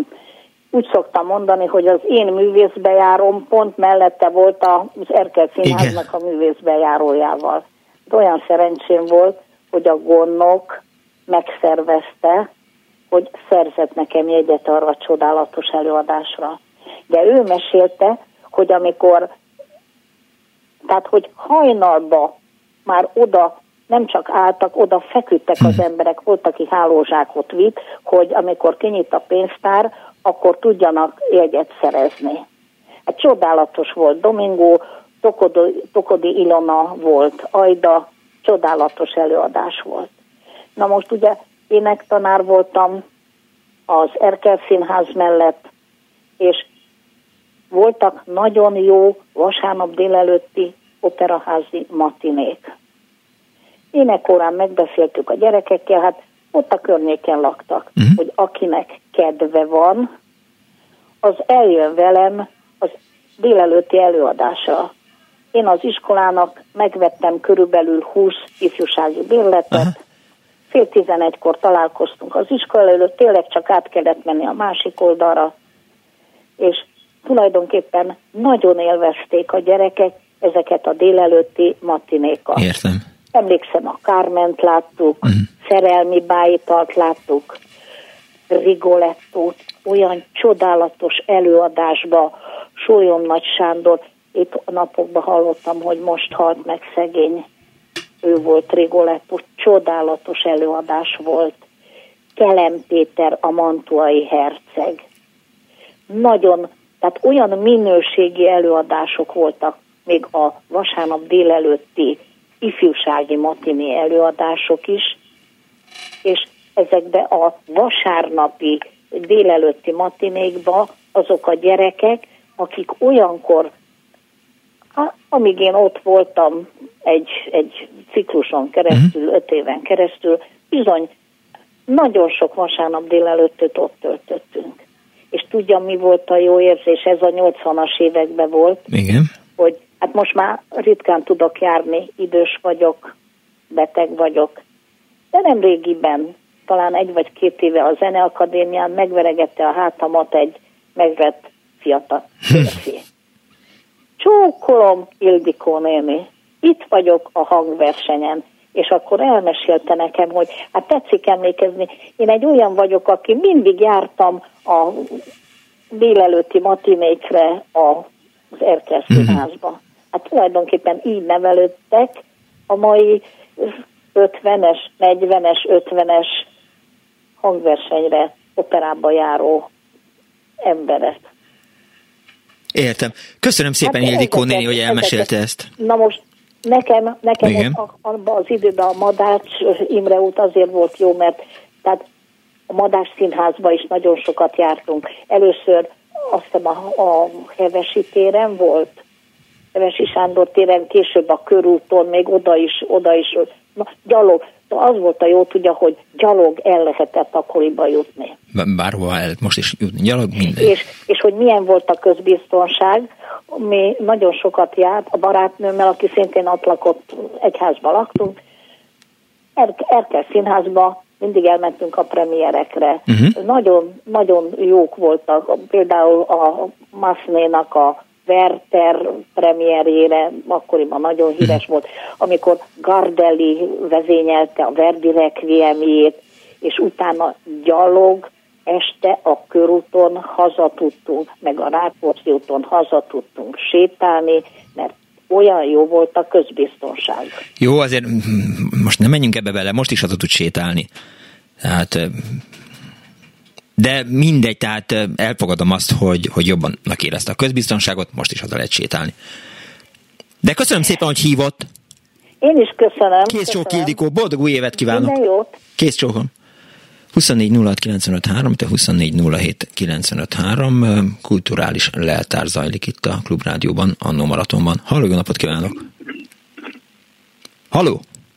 Halló. Jó napot kívánok, Madács Színház. Igen. Szervusz Miklós. Kérlek szépen, több ügyben is, ha egyrészt hallgatom a műsort, kitűnő, mint mindig, de nem ezért. Megtisztelő, köszönjük szépen, Gálvölgyi úr. Most örültem, és olyan szépeket mondott, hogy az a bizonyos kurázsimam a Kismanyi valksatával, az a nagy madásban ment, nem a kamarában ment. És örültem, hogy Fullajtár Andreát mondta, aki fantasztikus, csodálatos színésznő. De mondanám, az úrra meg próbáltatok megfejteni Básti Lajost. Igen. Ez egy szubjektív pálya, hogy kinek melyik színész miért és hogyan tetszik. És szó nincs orosz iskoláról. Arról van szó, hogy régen a színészeknek meg kellett tanulni beszélni. Básti Lajos az egyik legszebben beszélő magyar színész volt. Ódri Árpád az egy kicsit már elavultnak tűnik, ha meghallgatjuk. Van vele rádió felvétel, mert hiszem a szózat, az még tényleg olyan volt.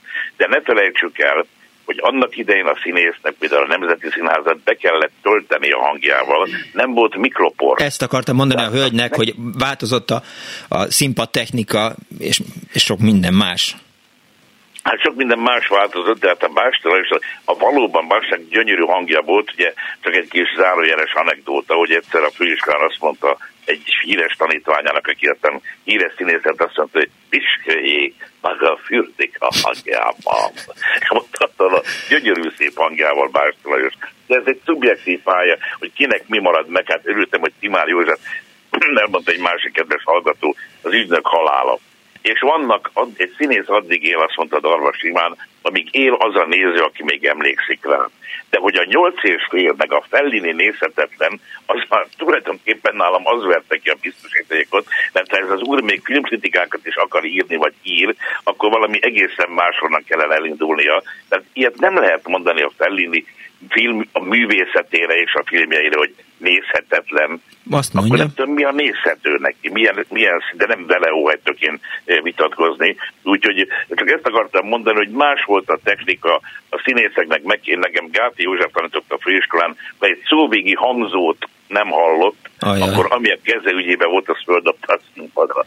Tehát ez egy egészen más világ volt. És a Bástinak olyan csodálatos humora volt, például, hogy a Butaságon történt, ami szóba került, csak nem hangzott el a film címe, amilyen tulajdonképpen, vagy az Otelló Gyula házában a saját paródiáját képes volt megcsinálni. Nem tisztem Básti Lajos megvédeni, mert nincs szüksége rá. Vannak dolgok, a 2x2 az 4. Ugye a Básti Lajos nagyon nagy színésze volt ennek az országnak. Nem volt kérdés. Nincs való, hogy kinek tetszik, kinek nem tetszik, az egy más dolog. Drága aranyos Gábor úr, Drága aranyos Gábölgy úr, a hallgató azt mondta, hogy lógott rajta gyerekként, most azt gondolja, valahány évesen, hogy nézhetetlenek ezek a filmek. Rosszul gondolja, gondolom én, mert mondom, ez is egy szubjektív dolog. Tehát ez a világ legjobb 100 filmjek között, a legjobb 10 filmjek között a Fellini ott van. Hát, igen. Ez, hogy mondjam neked? Hát ez olyan dolog, azt mondom, hogy Shakespeare Vilmosnál rosszabb írót életemben. Hát ilyet én mondhatok, csak hát akkor azt mondja a két ápoló, hogy akkor lassan a kettes kell. Most már eleget tetszett illenni. Hát persze lehet ilyeneket mondani, hát hogy ne lehetne. De hát nem tudom, hogy egyet értesz-e vele. Egyet. Na, köszönöm szépen. Mondom, én a Básti miatt telefonáltam leginkább, hogy ez egy nem kell megfejteni, és nem volt orosz iskola, nem tudom én mi. Hát a görögök például azok megálltak, és be kellett egy amfiteátrumot kellett bebeszélni. Még egy mondat, amit a hölgy elbizonytalanodott, a Hevesi Sándor téren, ahol most az úgynevezett Magyar Színház van, akkor játszott a Madár Színház, amikor a körúti Madár Színházat éppen átépítették, és azon a Hevesi Sándor téren, ahol most a Magyar Színház van, akkor egy időben ott játszott a Nemzeti Színház, amikor lebombázták azt a bizonyos hétre ma várom a Nemzetinél, akkor ott játszott a Petőfi Színház, amikor azt éppen átépítették, az most a Thália Színház néven fut, de akkor Petőfi Színház volt, és akkor én autogramgyűjtő gyerekként, tehát én ott éltem az életmet, a Csengél utcában laktam, és hát ott mentek nekem ezek a színés csodák, és csak, mint a, hogy milyen neked, majdnem mondtam, hogy na, szóval, hogy úgy, mint egy vadász, hosszú mélelesben ott álltam, és néztem ezeket a csoda embereket, és csoda színészeket, és örülök nagyon, hogy megmaradnak, látod, megmaradt az ügynök halála, de kedves Kemény László kivételével felsorolta az összes szereplőt, tehát ennél nagyobb dicsérete a színésznek nem lehet. Értem, köszönöm szépen. Igen. Viszont hallgatom tovább. Szia. És boldog új évet. Neked meg a kedves hallgatóknak. Köszönöm szépen. Hasonló legjobbakat kívánok Gálvölgyi művész úrnak is. Egy hallgató azt írta a Facebook oldalra, imádom a filmeket. Fiatal koromban nem bírtam elviselni az úgynevezett régi magyar filmeket, kivéve a Hippolytot. Pár éve azonban valamiért bekattant, hogy az első magyar hangos filmtől 1930 kezdve megnézem az összes magyar filmet, amihez csak hozzájutok. Ez közel 400 filmet és jó pár hónapot jelentett. Sok nagyon gyenge, de sok remek filmet is láttam. Számomra nagy tanulság, hogy onnantól tudtam megszeretni ezeket a filmeket, mikortól a lehető legjobban bele tudtam helyezkedni abba a világba. Sok mindennek utána olvasva a filmek keletkezéséről, színészek életéről, stb. Jó néhány már-már elfedett színész lett, nagy kedvencem, írta Császár Éva. Tamási Gábor, nem celebbé kívántak válni, hanem igazi művészek akartak maradni, tette hozzá ehhez a gondolathoz. Halló, jó napot kívánok! Halló, jó napot kívánok, köszönöm, én vagyok. Igen, András. Hello András! Szia! Beszéltünk már egy párszor, de úgy éreztem, hogy ismét telefont kell ragadnom. Először is ebbe akkor mondjuk gyors leszek ezzel a bizonyos Básti, meg régi filmek, meg hasonlók. Szóval én azért azt gondolom, hogy ezek a filmek egyáltalán nem a nézhetetlen kategóriába tartoznak, és ez még a legkevesebb, amit elmondhatok. Tehát azt hiszem, hogy a Gálvölgyi művész úrral mindenképpen egy platformra tudok helyezkedni legalább ebben, hogy meg hát sok minden másban is, de most ez mindegy, hogy tudnélik, ezek az alakítások azért azt hiszem, hogy eléggé kiállták az időpróbáját. Az lehet, hogy egy másik kontextusban másfajta hogy mondjam, fénytörésen keresztül ezek valakiben átértékelődnek, ezt én megengedem, oké. De ettől még az abszolút értékük szerintem abszolút nem vitatható, legalábbis én ezt gondolom. No, amiért telefonáltam igazából, az talán annyi, hogy én 1983-ban voltam oly szerencsés, hogy a Katona József Színházban dolgoztam vidéki gyerekként, mint rendező, janemberrendező, tehát igazából díszletmunkás voltam, és hát ez közvetlenül az érettségi után úgy éreztem, hogy ez egy jó dolog lesz, és nem tévedtem. Ugye akkor még, ha szabad mondanom, akkor a Katonának a színlapja úgy indult, hogy Major Tamás Gobbi Hilda, vagy Gobbi Hilda Major Tamás, bocsánat, és aztán abban az évben, csak hogy még egy kicsit így elhelyezzem a dolgot, jöttek olyan fiatal színészek a színházhoz, szerződtek olyan fiatal színészek a színházhoz, mint Eperjes Károly, Dörner, György, Gáspár, Sándor. Ha jól emlékszem, abban az évben szerződött a színházhoz szintén Cseh Tamás, ugye az akkori műsoraival. és hát nem mellékesen nem akarok igazából, vagy nem szeretnék senkit kihagyni, de nyilván kifogok, tehát aztán innentől kezdve Benedek Miklós, Szacsvai László, Sinkó László. Szóval én azt hiszem, hogy akkor igazából azért a Katona volt a színház Magyarországon, vagy legalábbis a krém. Amit el szeretnénk mondani, az az, hogy ebben az évben, tehát ilyen fiatal kis kezdőként a díszítő szakmában, de jó termetes gyerek voltam, szóval szerettek, meg tudtam fogni a dolgokat akkor még, és akkor volt egy előadás, ez pedig az Impostor címre hallgatott, vagy címen futott. Ez Spiró Györgynek ugye az X-ek című regényéből készült színpadi változat volt tulajdonképpen, és Boguszlavszky a színész király szerepében Major Tamás volt a színpadon. Uh-huh. De most a Major Tamás akkor már fizikai kondícióját tekintve mondjuk azt, hogy nem volt teljesen a topon, és akkor megint egy finoman fogalmaztam.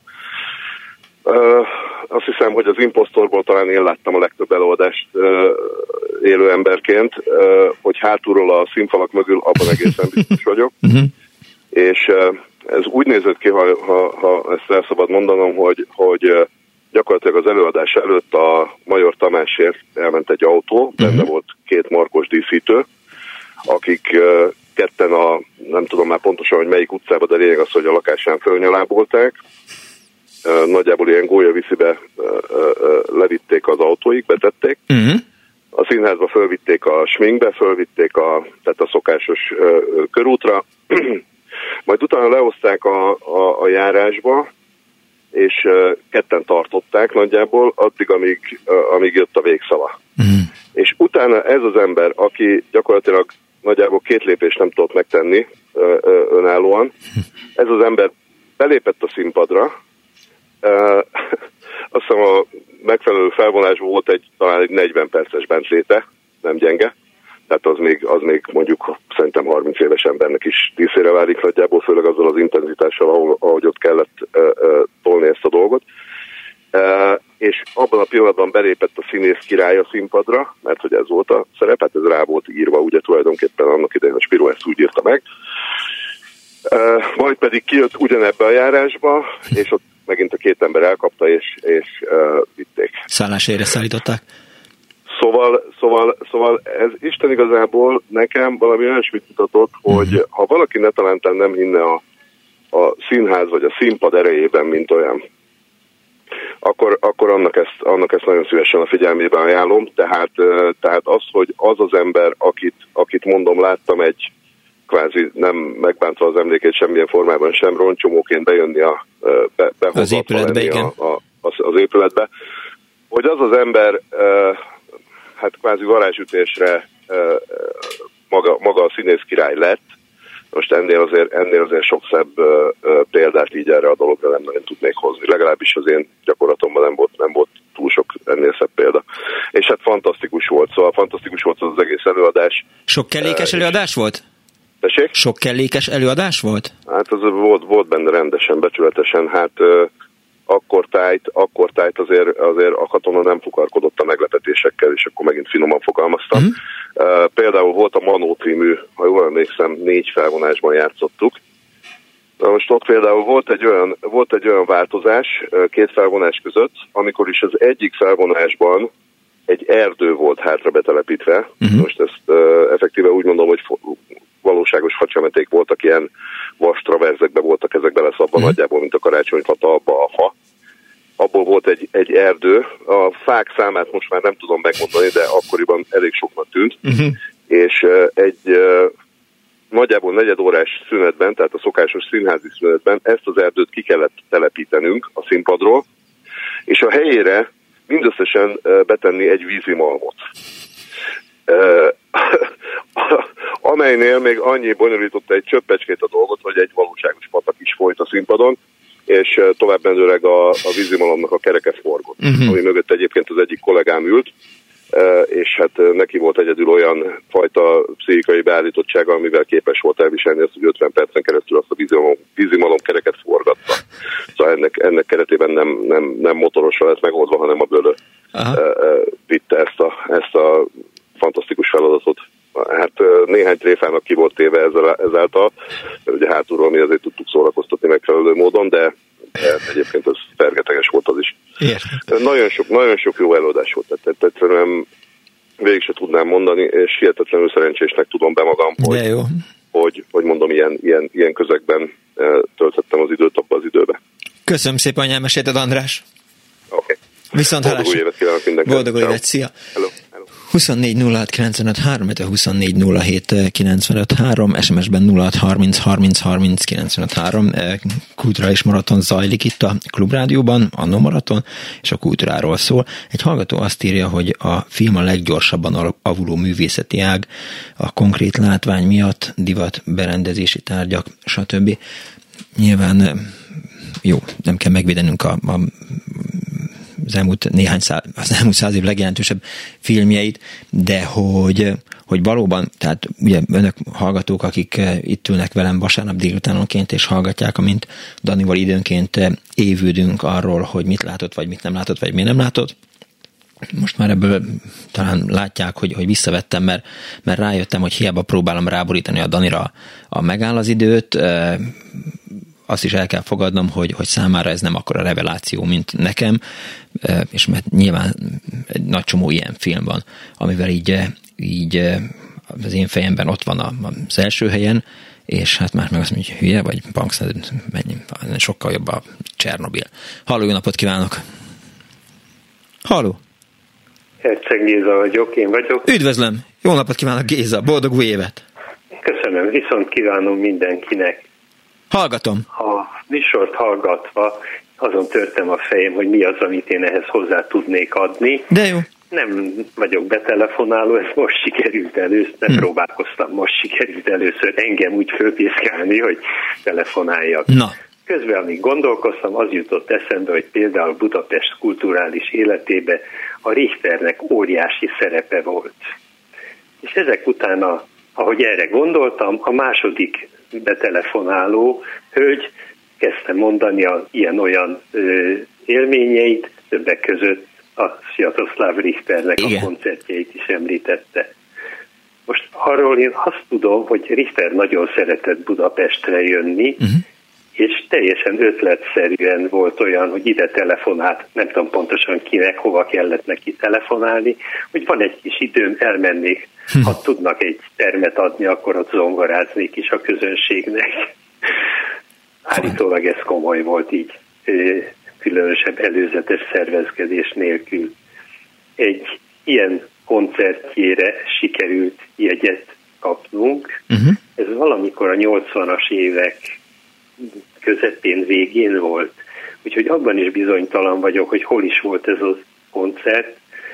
Volt egy ilyen meglepetés koncert az Operaházban, de nem tudom, hogy ez volt-e. Nem tudtam ennyi idő alatt előkeresni, mert vannak fényképeim, ugyanis Budapest kulturális életére az is jellemző volt, hogy elmentem egy koncertre, ahova bevihettem a fényképezőképet, és felvételt készítettem a Richterről. Nem vagyok profi fotós, de mint érdekesség gondoltam azután, hogy én nem tudom, 10 perccel előbb arra gondoltam, hogy a Richtert meg kéne említeni. Ez a hölgy nagyon kedvesen megemlítette, na mondom, akkor hozzáteszem én is a saját élményemet. Nagyon jó koncert volt, valahol a baloldali erkélyen ültem, és onnan csináltam néhány fotót a Richterről. Természetesen nem a zongorázás közben kattogtam vele, hanem csak amikor bejött, kiment, meghajolt. Akkor. És arra emlékszik, hogy mit játszott? Nem. Nagyon-nagyon sok koncertre jártunk ifjabb korunkban, és nem, ilyenekre nem emlékszem, hogy pontosan mi volt a tematika.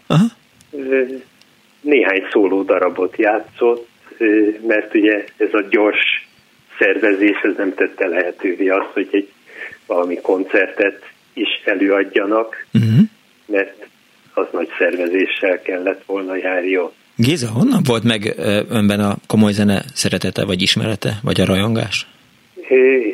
Én gimnazista koromban nagyon szerettem mindenféle zenét, meg a húgomat, aki az Akna Zeneakadémiára járt, és ott egy zongoratanári diplomát szerzett. És ilyen módon én otthon gyerekkoromban azt hallottam, hogy a húgom zongorázik, és ez nem egy idegesítő körülmény volt, hanem egy élvezetes valami, mert nagyon sok mindent jártam, aztán későbbiekben, hát ez is nem későbbiekben, gimnazista koromban a Zeneakadémiára olyan zongorista növendékek diplomakoncertjére, ahol magnóval készítettem róluk felvételeket. Volt egy fizikatanárom, aki engem tanított. Igen. Ő volt a Csernák Emil tanár úr. Ő vitte az osztályt, az osztályból, aki jelentkezett, vitt minket operába.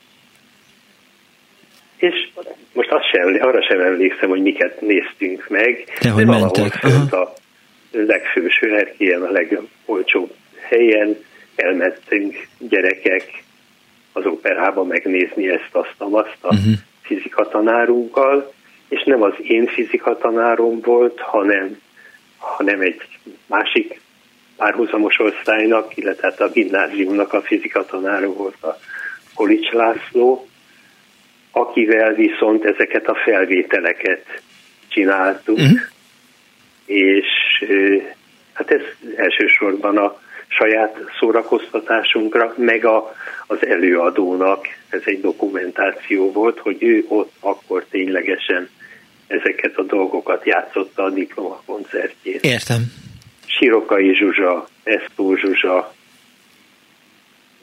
Erti Zsuzsára, véletlenül ezek így Zsuzsák, amikre emlékszem.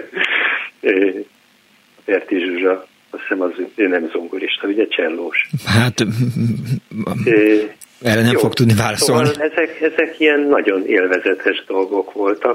Aztán sokkal később, nem tudom, 2010 körül talán megjelent egy olyan CD-gyűjtemény, ahol a Magyar Rádiónak a Richter felvételei voltak rögzítve. A budapesti Richter felvételek, tehát ez is Budapesthöz kötődik és kultúrához. Értem. Nem tudom, hogy ez mennyire ismert nem tudom, milyen példányszámban adták ki ezt a CD-gyűjteményt. Ez hamarosan ki fog derülni, mert a hallgatóink biztos tudni fogják. Igen, lehetséges. Köszönöm szépen, Géza. Köszönöm szépen. Ezt akartam mondani. Nagyon kedves. Jó a műsor, és nagyon élveztük itthon melyemmel a új év első napján. Megtisztelő, köszönjük szépen. Viszont hallásra. Én is azt gondolom, hogy egyébként kultúráról tök érdekes beszélgetni, és örömmel hallgatom önöket. 24 06 953 vagy 24 07 953, SMS-ben 06 30 30 30 953 az Annó Budapest elérhetősége, és ma kulturális eredményeket, nagy eseményeket próbálunk felidézni. Persze jöhet valami, végre majd egy rocker is, aki elmondhatja, hogy milyen jó koncerten volt, de hát elfogadom azt, hogy Richter pillanatnyilag lenyomta Johnny McLaughlin. Halló, napot kívánok! Halló! Kézcsók! Halló! Jó napot! Halló, István vagyok, én vagyok benne? Igen, ön István. Jó, hát ez se rocker lesz, ez egy orgona koncert lesz. Na! Egy-két-három évvel ezelőtt történt a Műpába. A Varnus Szavér rendezett egy koncertet, mégpedig egy olyat, ahol Európa különböző országaiból fiatal orgonaművészeket hívott össze. Igen. Zsúfolt koncertterem, így karácsonytájt volt, úgy emlékszem. És hát köztük volt egy olyan fiatal ember is, egy holland orgonaművész, aki nekem nagyon nagy kedvencem, a Gert van Hoff. Fiatal ember, még most is talán 20 éves lehet. És szépen zajlik a koncert, és sorba játsszák a fiatalok a darabokat mindenféle színbe, megközelítésbe, improvizáció, nagy darab, mindenféle. Na, jön az én Gerd barátom, leül az orgonához, se kép, se hang. Egyszer nem szólal meg semmi. Hát ugye nagy sugdolózás, morgás, ez az amaz. kiderült, hogy nem tudom, hogy egy kicsit otthon van ebben a hangszerben, tudni fogja, hogy ezeket a hatalmas hangszereket sok-sok munkával előtte órákig beprogramozzák a regisztrációt, és ugye a darab közben többnyire az asszisztens, de van, hogy az organista egy-egy gomb nyomásával ugye előhívja a megfelelő időbe. Igen. Most ennek a szegény fiúnak ez a teljes regisztráció elszállt.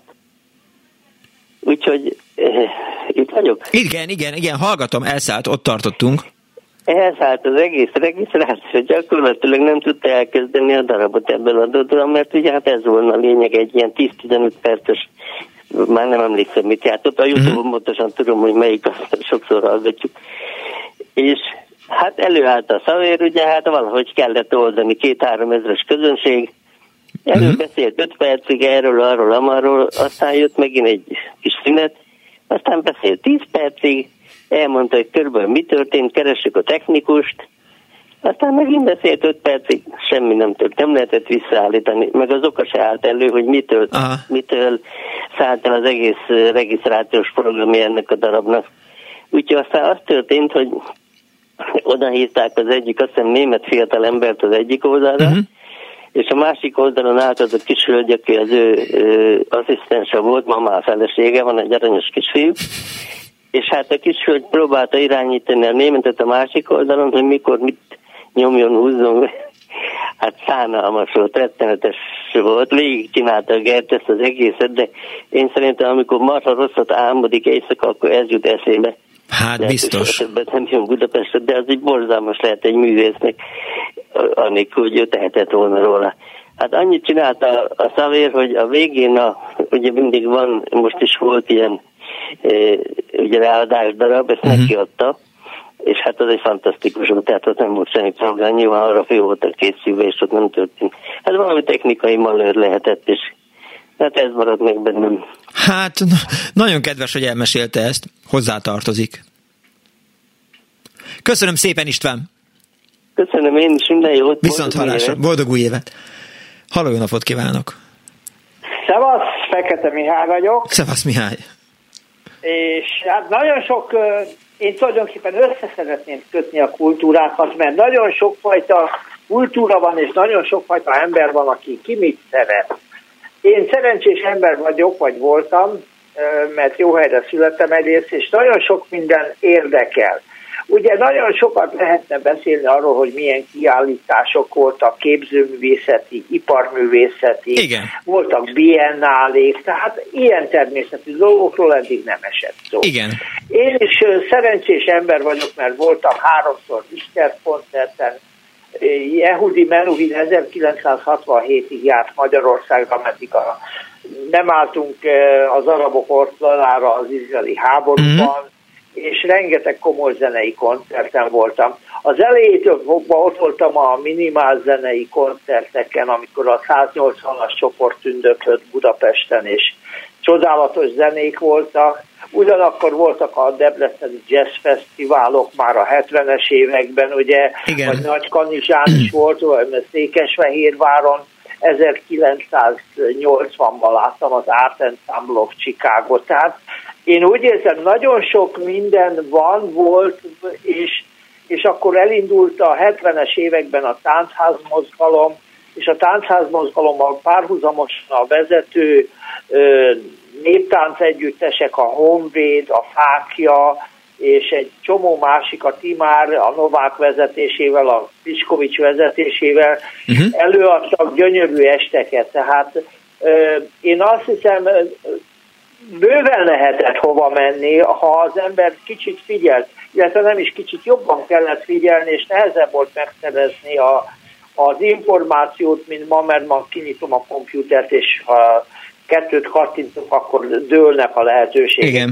De ugyanígy voltak filmek itt. Hát volt a filmmúzeum, hát alig lehetett bejutni a filmekre akkor is, és volt egy pár művészmozi, illetve sokkal több művészfilmet játszottak, mint ami ma van, és az igaz, hogy úgymond szocializmusban irányított volt a kultúra.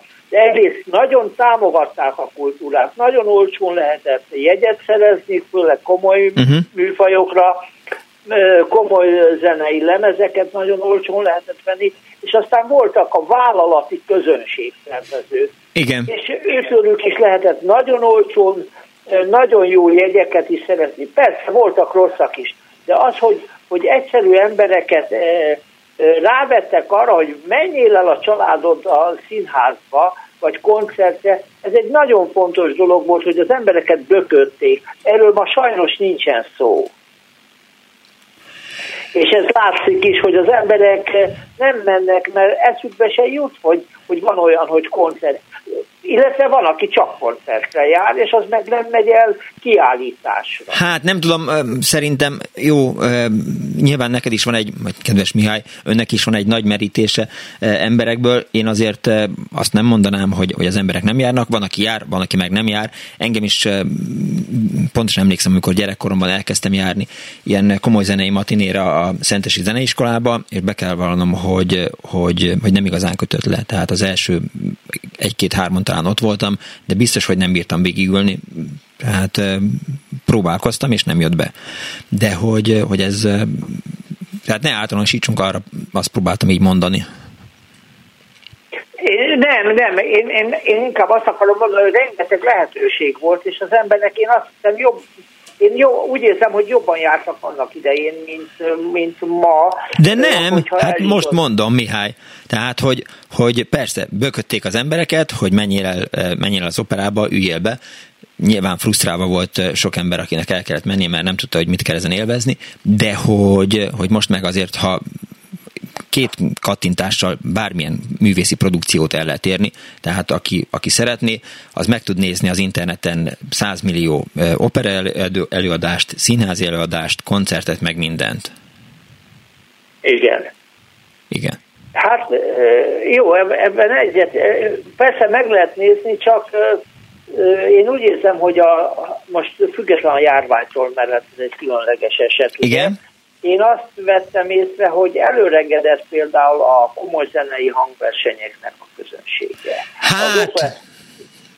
Tehát az, hogy régen is idősebb emberek vagy középkorúak jártak oda, ma kimondottan 60 fölöttiek járnak oda. És bár az olyan komoly együttesek, mint a fesztiválzenekarnak is nem... Egyszerűen kihal a közönsége. Ez biztos, kedves Mihály, ön biztosan téved ebben. Tehát biztos nagyon sok igazság van abban, amit mond, de abban, hogy kihalna a komoly zenei koncertek látogatótábora, az biztos nem igaz. Igen? Persze. Jó. Tehát... Hát én nem tudom, vagy itt van például, ugye amikor én elkezdődött a táncház mozgalom a 70-es években, akkor ez egy kimondottan progresszív, a diákoknak való, tehát 15 fölfelé járt mindenki táncházba, aki hallott róla. Persze lassan fejlődött föl, de hát volt a táncház találkozó, ahol 100 ezrek vettek részt a Pap László arénában, ugye 1980-as évek elejétől már. És ma pedig, hát egyrészt nagyon hazafias, tehát nemzeti büszkeség lett belőle elsős, vagy nagyon nagy részben. Hát Mihály, ön a buborékjából beszél. Biztos, hogy ez is igaz, de biztos, hogy van másik fele is a dolognak. Tehát, hogy ne döntsük ezt el, hogy valaki azért megy el táncházba, mert Fidesz szavazó. Nem így működik a világ. Szeretném hinni. Hát én is szeretném hinni, jó, akkor, de én most ma is nagyon sokat járnék, hát ha egy évvel ezelőtt jártam, jazzre. És ott is nem a diákok vagy, nagyon kevés a diák, az is egy idősebb műfaj lett. Jaj, drága Mihály! Akik elmennek a BMC-be, azok ma már nem fiatalok. Én is hallgattam 14 évesen 180-as csoportot. Jó. Értem, hogy mit gondol, de nem értek egyet ezzel. De köszönöm szépen, hogy elmesélte. Jó, én is köszönöm. Viszont hallásra. Mert mindjárt jönnek a hallgatók, és el fogják mesélni, hogy ők is járnak a BMC-be, ők is járnak jazzre, és tehát ott van Parakovács, folyamatosan olyan lemezeket vesz. Jó, mondjuk a Parakovács öregember, neki könnyű, olyan lemezeket láttok, olyan lemezeket vásárol, amitől feladja a másikat. Jazzt hallgat egyébként, amikor nem punkzenét játszik éppen. Azt írja egy hallgató SMS-ben, tisztelt szerkesztő úr, a 60-as években üdültünk barátnőmmel Visegrádhoz közeli Szót üdülőben, ahol Dajka Margit is ott volt a férjével. Egyszer stoppoltunk a buszmegállóban, nem más, mint Major Tamás állt meg nekünk, nagyon kedvesen elbeszélgetett velünk, Visegrádig vitt el, figyelmeztetett, hogy nagyon nézzük meg, hogy kihez szállunk be, és kinek a kocsijába ülünk be. Bújék, írta egy kedves hallgató, egy 70-es pluszos a 0630 30 30 95 3-ra. Halló, jó napot kívánok! Jó napot kívánok! Kész csók! Én egy 79 éves idős hölgy vagyok, úgyhogy én nem erről a mai dolgokról szeretnék beszélni. Aha. Az én anyám, meg a szüleim is egy nagyon kultúrimádó emberek voltak, uh-huh. főleg operaimádók, de színházba is jártunk, és ezáltal ugye minket is bevezettek a zenevilágába. Értem. És nem beszélve arról, hogy engem első elemista koromtól Andor Ilonka néni tanított ugye énekre. Ez már magával vitte, hogy az operát azt a mai napig is szeretem. Viszont az elején kérdezte, ha jól értettem, hogy vannak-e olyan színdarabok, amik igen. megmaradtak. Igen. Hát én mondtam, nem titok, hogy 79 éves vagyok, uh-huh. és az első olyan darab, már megkövettem 100-szor, 1000-szer, hogy mikor a Törőcsik Mari színész, még csak nagyon kezdő színésznő volt, mm. hát nekem olyan nagyon nem tetszett. És egyszer a Pesti Színházba láttam, maga biztos nagyon fiatal, még nem tudom hány éves, hogy ilyen darabokat látott-e. Nem. Az volt a címe, hogy Tánya. Mm-hmm. És akkor én el voltam ájulva, és tudom, hogy nem számít, hogy én mikor gondolom, hogy ő mikor lett nagy ember, de akkor a Törőcsik Mari darabjait állandóan néztem. Akkor van egy film, amit az agyamból nem tudok kitörölni, de nehogy azt higgye, hogy egész nap ez jár az eszembe, tehát meg nem bolondultam. Volt egy film, az volt a címe, hogy A vörös tinta. A főszereplő Timár József volt, uh-huh. és a Nálasi Mirstil volt a másik főszereplő. Ezek annyira mély nyomot hagytak bennem, hogy a mai napig is hát emlékszem ezekre, uh-huh. és ami a legeslegjobb, amikor előjön, a Madách Színházba Domján Edittel láttam a Bolond lányt. És azóta a Bolond lányt már nem tudom megmondani, hogy kivel láttam, uh-huh. de én mindig Domján Editet képzeltem oda, úgyhogy én nem sorolom fel az összeset, mert tényleg nagyon-nagyon sok színházba jártunk, de az, hogy a színházat, a zenét, hogy átadja valakinek az ember, az nem úgy megy, ez a saját példámon mondom el, mert minket anyujék tényleg bevezettek a zenébe, a színházba, mindenbe. Én szerettem volna folytatni ezt a folyamatot az én két gyerekemnél. Az egyik, annál nagyon jól bejött, az énekzene tagozatos iskolába is járt, zenekarba is játszott, ő élvezte. A másiknál, hát örök cirkusz volt, mikor mentünk a színházba, az Erkelbe, aha. mert azt utálta a legjobban, az operákat. És a mai napig is, 50 éves a kicsike, és a mai napig is, mikor így előhozzuk a régi dolgokat, uh-huh. akkor azt mondja, mikor engem ott erőszakoltatok, és vittetek arra össze-vissza zenére, úgyhogy ezzel nagyon, nagyon megbántattam őt, de hát úgy gondolom, hogy a kárára azért nem várt.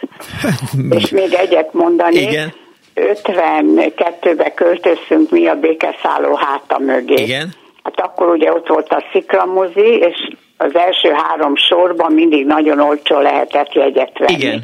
Most már nem tudnám úgy tartani a nyakamat, mint akkor tartottam, de mi mindent megnéztünk, és ami létezett magyar film, nekünk akkor nagyon jó magyar filmek voltak, nekünk akkor. Értem. Ha most megnézném, már nem biztos, valamelyik úr mondta az adásba, hogyha végignézi, akkor azt nem tudja, hogy mit szeretett rajta.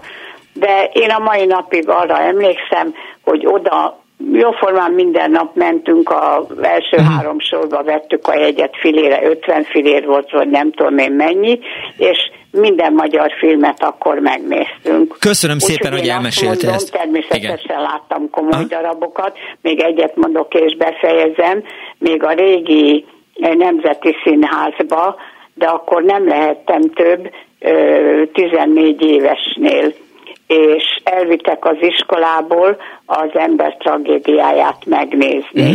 Hát hazudnék, ha azt mondanám, hogy élveztem.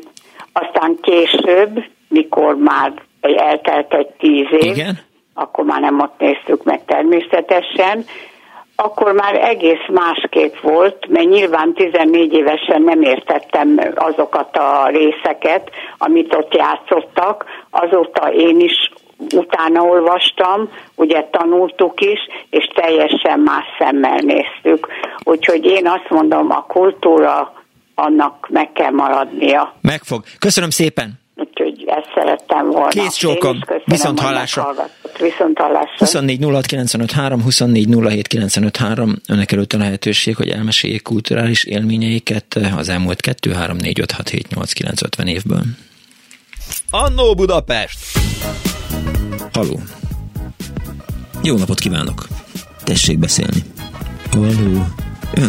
Ön van, ön tetszik lenni. Mert ez a kis éppen olyan jó, és éppen azt teszi, amit kell. Annó Budapest, az ismeretlen főváros és Punk's Not Dead Miklós.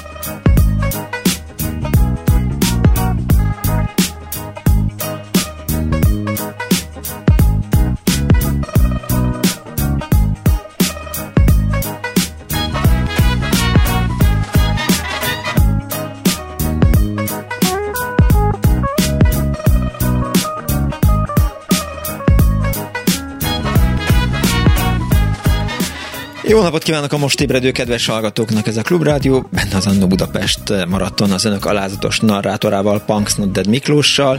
A kultúráról szól ma az Annó Budapest, amelynek apropóját az adta, hogy az előző évben, a múlt évben egy kicsit visszafogottan működött a kulturális élet Magyarországon a járvány miatt. Nem voltak kiállítások, nem sok kiállítás nem volt, elmaradtak könyvbemutatók, színházi előadások, koncertek. Tehát arra gondoltunk szerkesztővel, Árva Brigittával, hogy már egy kicsit a kultúráról beszélgetünk önökkel, hogy idézzük fel az önök által fontosnak tartott, vagy fontosnak ítélt előadásokat, darabokat, koncerteket, úgyhogy hívjanak és meséljenek 24 06 95 3, 24 07 95 3. Egy kedves hallgató hívott bennünket, hogy azt mondtam, hogy Lópici Gáspár volt a Tenkes kapitányában. Természetesen nem, hiszen Lópici Gáspár a Kemény Kalap és a Krumpliorban volt, hanem Szilágyi Piki István volt az a labanc, akinek a fején az ostorával bugajakabb ráütött, és akkor így lehetett hallani. Na mindegy, ez mellékszál, de köszönöm szépen a kiigazítást, mindenki tudta, hogy kire gondolok. Halló, jó napot kívánok! Jó napot kívánok, Magdi vagyok. Először is boldog új évet szeretnék kívánni önnek, és minden kedves munkatársának, mert csodálatosak. Az élményem, amit szeretnék elmondani, az tulajdonképpen odáig vezetett vissza, hogy az édesanyámnak vagyok hálás, aki megszoktatta velem a zenét, és megszerettette velem a zenét. Már 8 éves koromban operába vitt. Csodálatos élmény volt az, amikor a Pavarotti még nem volt híres énekes, de a magyarok meghívták egy bohém élet előadására, és a Mimit Kincses Veronikával énekelte. Fantasztikus volt és frenetikus élmény.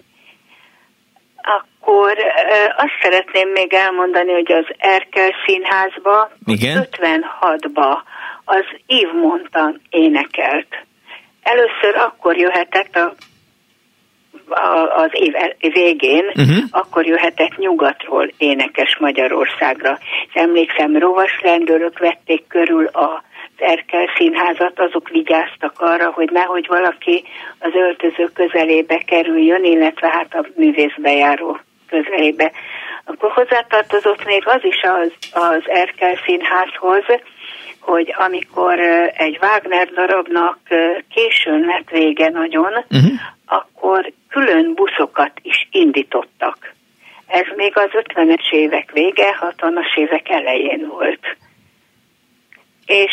És hát sorolhatnám még tovább, de ezek olyan meghatározó élmények voltak, és tényleg csodálatosan szép volt az operába járás akkor még. Sajnos most már nem tudok, elég öreg vagyok, és hát meg se tudnám a nyugdíjamból fizetni már a jegyeket, sajnos. De hallgatom a rádióba, az interneten, és mindenhol, amikor csak tehetem. A 8 éves gyerek, az mit szólt az operához? 8 éves gyerek, nagyon élveztem. Nagyon élveztem. Nagyon tetszett a zene, nagyon tetszett, ahogy még az éneklés is, és értettem, hogy mit énekelnek, mert akkor még magyarul énekeltek. Tehát nem azon a nyelven, ahogy írta a Puccini olaszul, vagy, hanem mindent magyarul énekeltek. Egyedül Székely Mihály volt az, aki azon a nyelven énekelte a darabokat, amelyiken a zeneszerző írta. Uh-huh.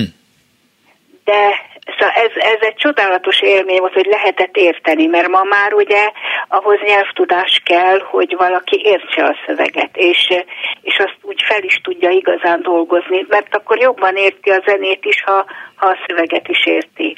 Yves Montan koncertjén ott volt? Tessék? Yves Montan koncertjén ott volt? Igen, persze.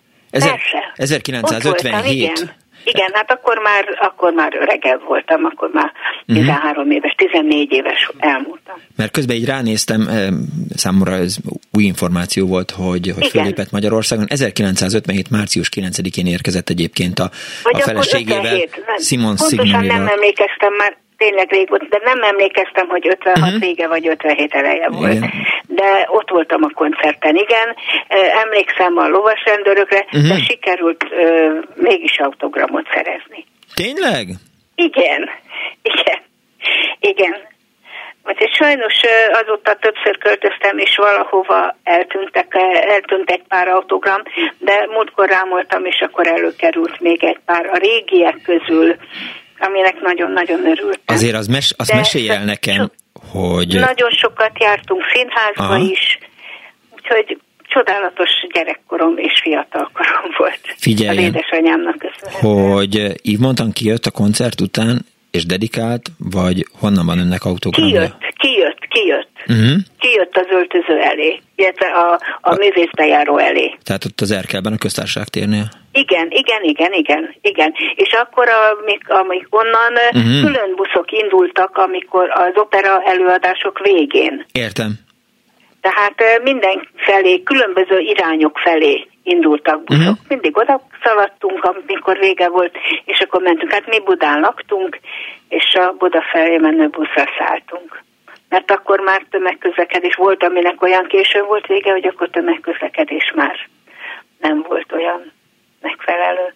Vagy sokat kellett volna gyalogolni, amilyen. Köszönöm szépen, hogy elmesélte ezt. Szép volt. Nagyon szépen köszönöm én is, és még egyszer boldog új évet. Köszönöm szépen. Köszönöm a sok-sok élményt, amit adnak önök. Köszönjük szépen, viszont hallásra. Minden jót, jó egészséget kívánok. Azt mondja valaki, egy hallgató, hogy nagyon el vagyok harapózva a műsorban. Most mit csináljak? Ha elhallgatok, akkor hogy lesz műsor? Laci, beszélsz helyettem? Nem ígérem. Hát akkor nincs más választás, nekem kell megszólalni. Halló, jó napot kívánok! Szervusz, Gabi vagyok. Szevasz, Gabi! Azt szeretném elmesélni, hogy én Egerben születtem és nőttem fel, és hát Egerben is klasszkulturális élet volt, de hát azért limitáltan. Tehát volt a Klubrádió Géza színházunk, volt egy ifjúsági ház, de hát közel sem volt olyan pezsgés, mint Budapesten, és hát egyszerűen vágytunk eljutni a klassz színházi előadásokra és koncertekre, és hát ugye, ha föl is jutott valaki Budapestre, úgy volt mindig vége, hogy már nem lehetett hazajutni Egerbe, se busz, se vonat. És a 90-es évek elején az Eger Turisthoz kerültem dolgozni, ahol hát alapvetően nem ez ugye a koncepció, hogy koncert és színház buszokat szervezünk, de én a főnökemet megkértem a munkám mellett, hogy egyúttal én csinálhatnék egy ilyet. Azon is lesz egy pici haszon, nem olyan nagy, de hát legalább pezseg a neve a cégnek, annyian bejönnek, hát ha akkor vesznek egy nyaralást is, beleegyezett.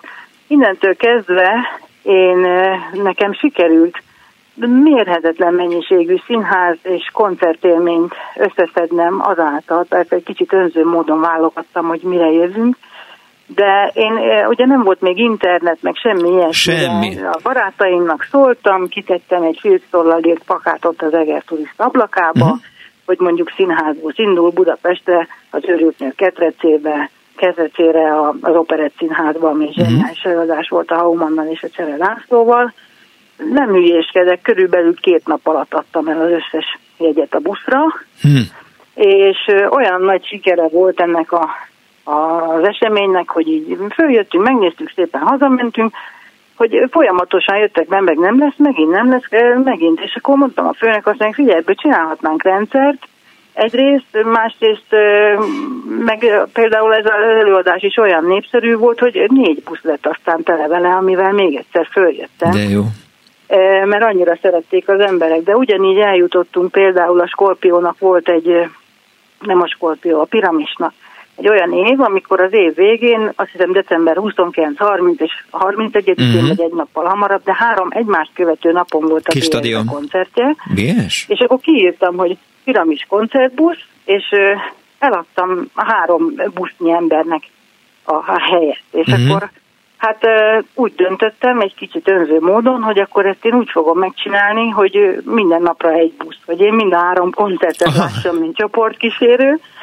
A főnököm kérdezte is, hogy de hát miért nem az egyik koncertre tervezek 3 buszt? Hát nem, azon nem őrültem meg. Hát ha már van ilyen lehetőségem, hogy 3-szor egymás követő napon meg tudom nézni, akkor úgy jövünk, és úgy jöttünk.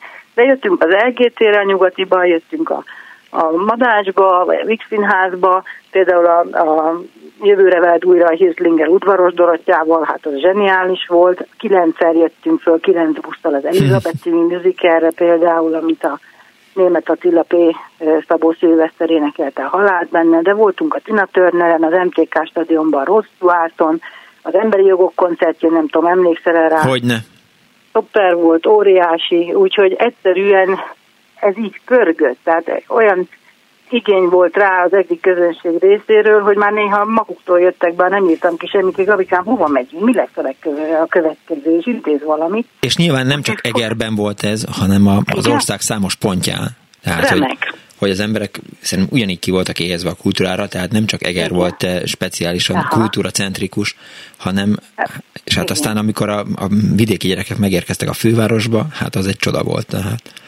Igen, hát imádtuk mi is, hát tényleg, tehát szuper élményekkel voltunk teli, és hát rengetegszer megnéztünk egy-egy jó előadást, és nagy örömmel. Tehát, hogy ez a kis színház szerető, és egy olyan előadást lát, amitől libabőrös, azt nagyon szívesen megnézi újra és újra. Ja, talán a Mester és Margaritát hozták föl egyszer Kaposvárról a Víg Színházba a 80-as évek elején, amire volt szerencsém egyszer így elmenni, és akkor még én nagyon vidéki szerű gyerek voltam, vagy hát éppen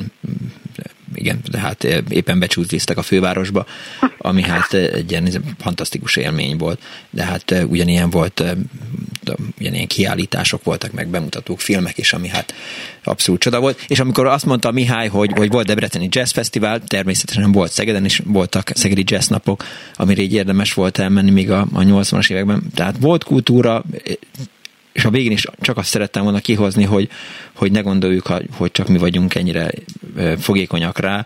Én a gyerekeimben, 3 lányom van, pontosan látom, hogy mennyire érzékenyek a kultúrára, és amikor rákérdezek valamelyik frissen bemutatott filmre, hogy mit gondol róla, mindenkinek van már határozott véleménye, és abszolút fogyasztják ezt a kultúrát. De ehhez szerencse is kell, ne felejtsd el, amit az előző telefonáló mondott, hogy szerette volna így bevezetni a kultúrába a gyerekét, és az egyiknél sikerült, a másiknál nem. Igen. Úgyhogy én is reménykedtem, az egyszerűen lányomnál ez sikerül, és egész gyerekkora óta jártuk a Labábszínházat, gyerekszínházat, stb. És hála Istennek, mert én nagyon szomorú lennék, ha nem sikerült volna, de el kellene fogadnom, mert ugye ő is külön egyéniség, de nála is sikerült.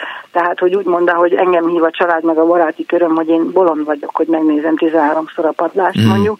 A gyerekként megnéztünk egy jó előadást a Centrába, a Hangvillatitkát, és rá fél évre magától mondta, hogy megnézzük még egyszer, és 4-szer láttuk összesen, és akkor olyan boldog voltam, hogy ez sikerült, de ez úgy van, ahogy az előző hölgy mondta, hogy nem mindenki fogékony rá, más egyéniség, más stílus, úgyhogy te is örülhetsz, én is örülök. Köszönöm szépen, hogy hívtál. Szerettem volna mondani, imádtuk Budapesti kulturális életet. Igen, viszonthallásra, szia. Szerbusz, minden jót. És biztos vagyok benne, hogy egyébként vidéken is megvásárolták a Pesti Műsor című kiadványt. Halló, jó napot kívánok! Halló, jó napot kívánok! Judit vagyok. Üdv, Judit! Én színházi előadások tekintetében a 70-es évekhez kötődöm, és a 60-as, az egyik betelefonáló hölgy beszélt a Kurázsi mamáról, igen, ahol a Kismanyi játszotta a Kurázsi mamát. Én láttam ezt az előadást, de 10 évvel később láttam másik Kurázsi mamát, ahol már a Sota Irén játszotta.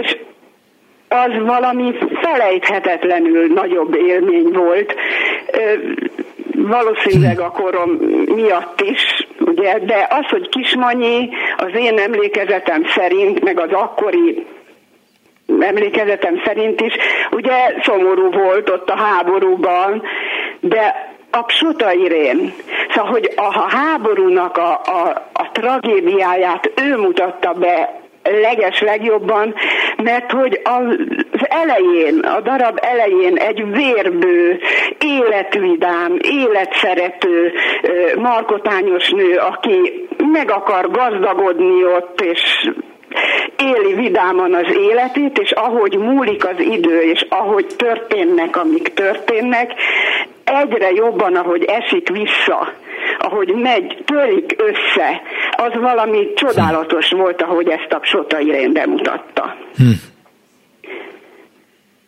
Halló? Igen, nem fog tudni rá mondani semmit. Jó, hallgatom önt, igen. Ja, nem, hallgatom, igen. Abszolút jól. Hallottam, hogy talán nem dehogy. Jó, a másik nagy élményem az Otello, és pedig annak is a 70-es évekbeli előadása, ahol Otello a címszereplő, de a főszereplője ennek Jágó volt. Huszti Péter személyében. Mert hogy itt is az volt a különbség, azt hiszem, hogy korábban talán Major Tamás játszotta a Jágót, és ott az ember hülyének nézte az Otellót, hogy nem látja, hogy ez a gonosz, intrikus ember mit művel.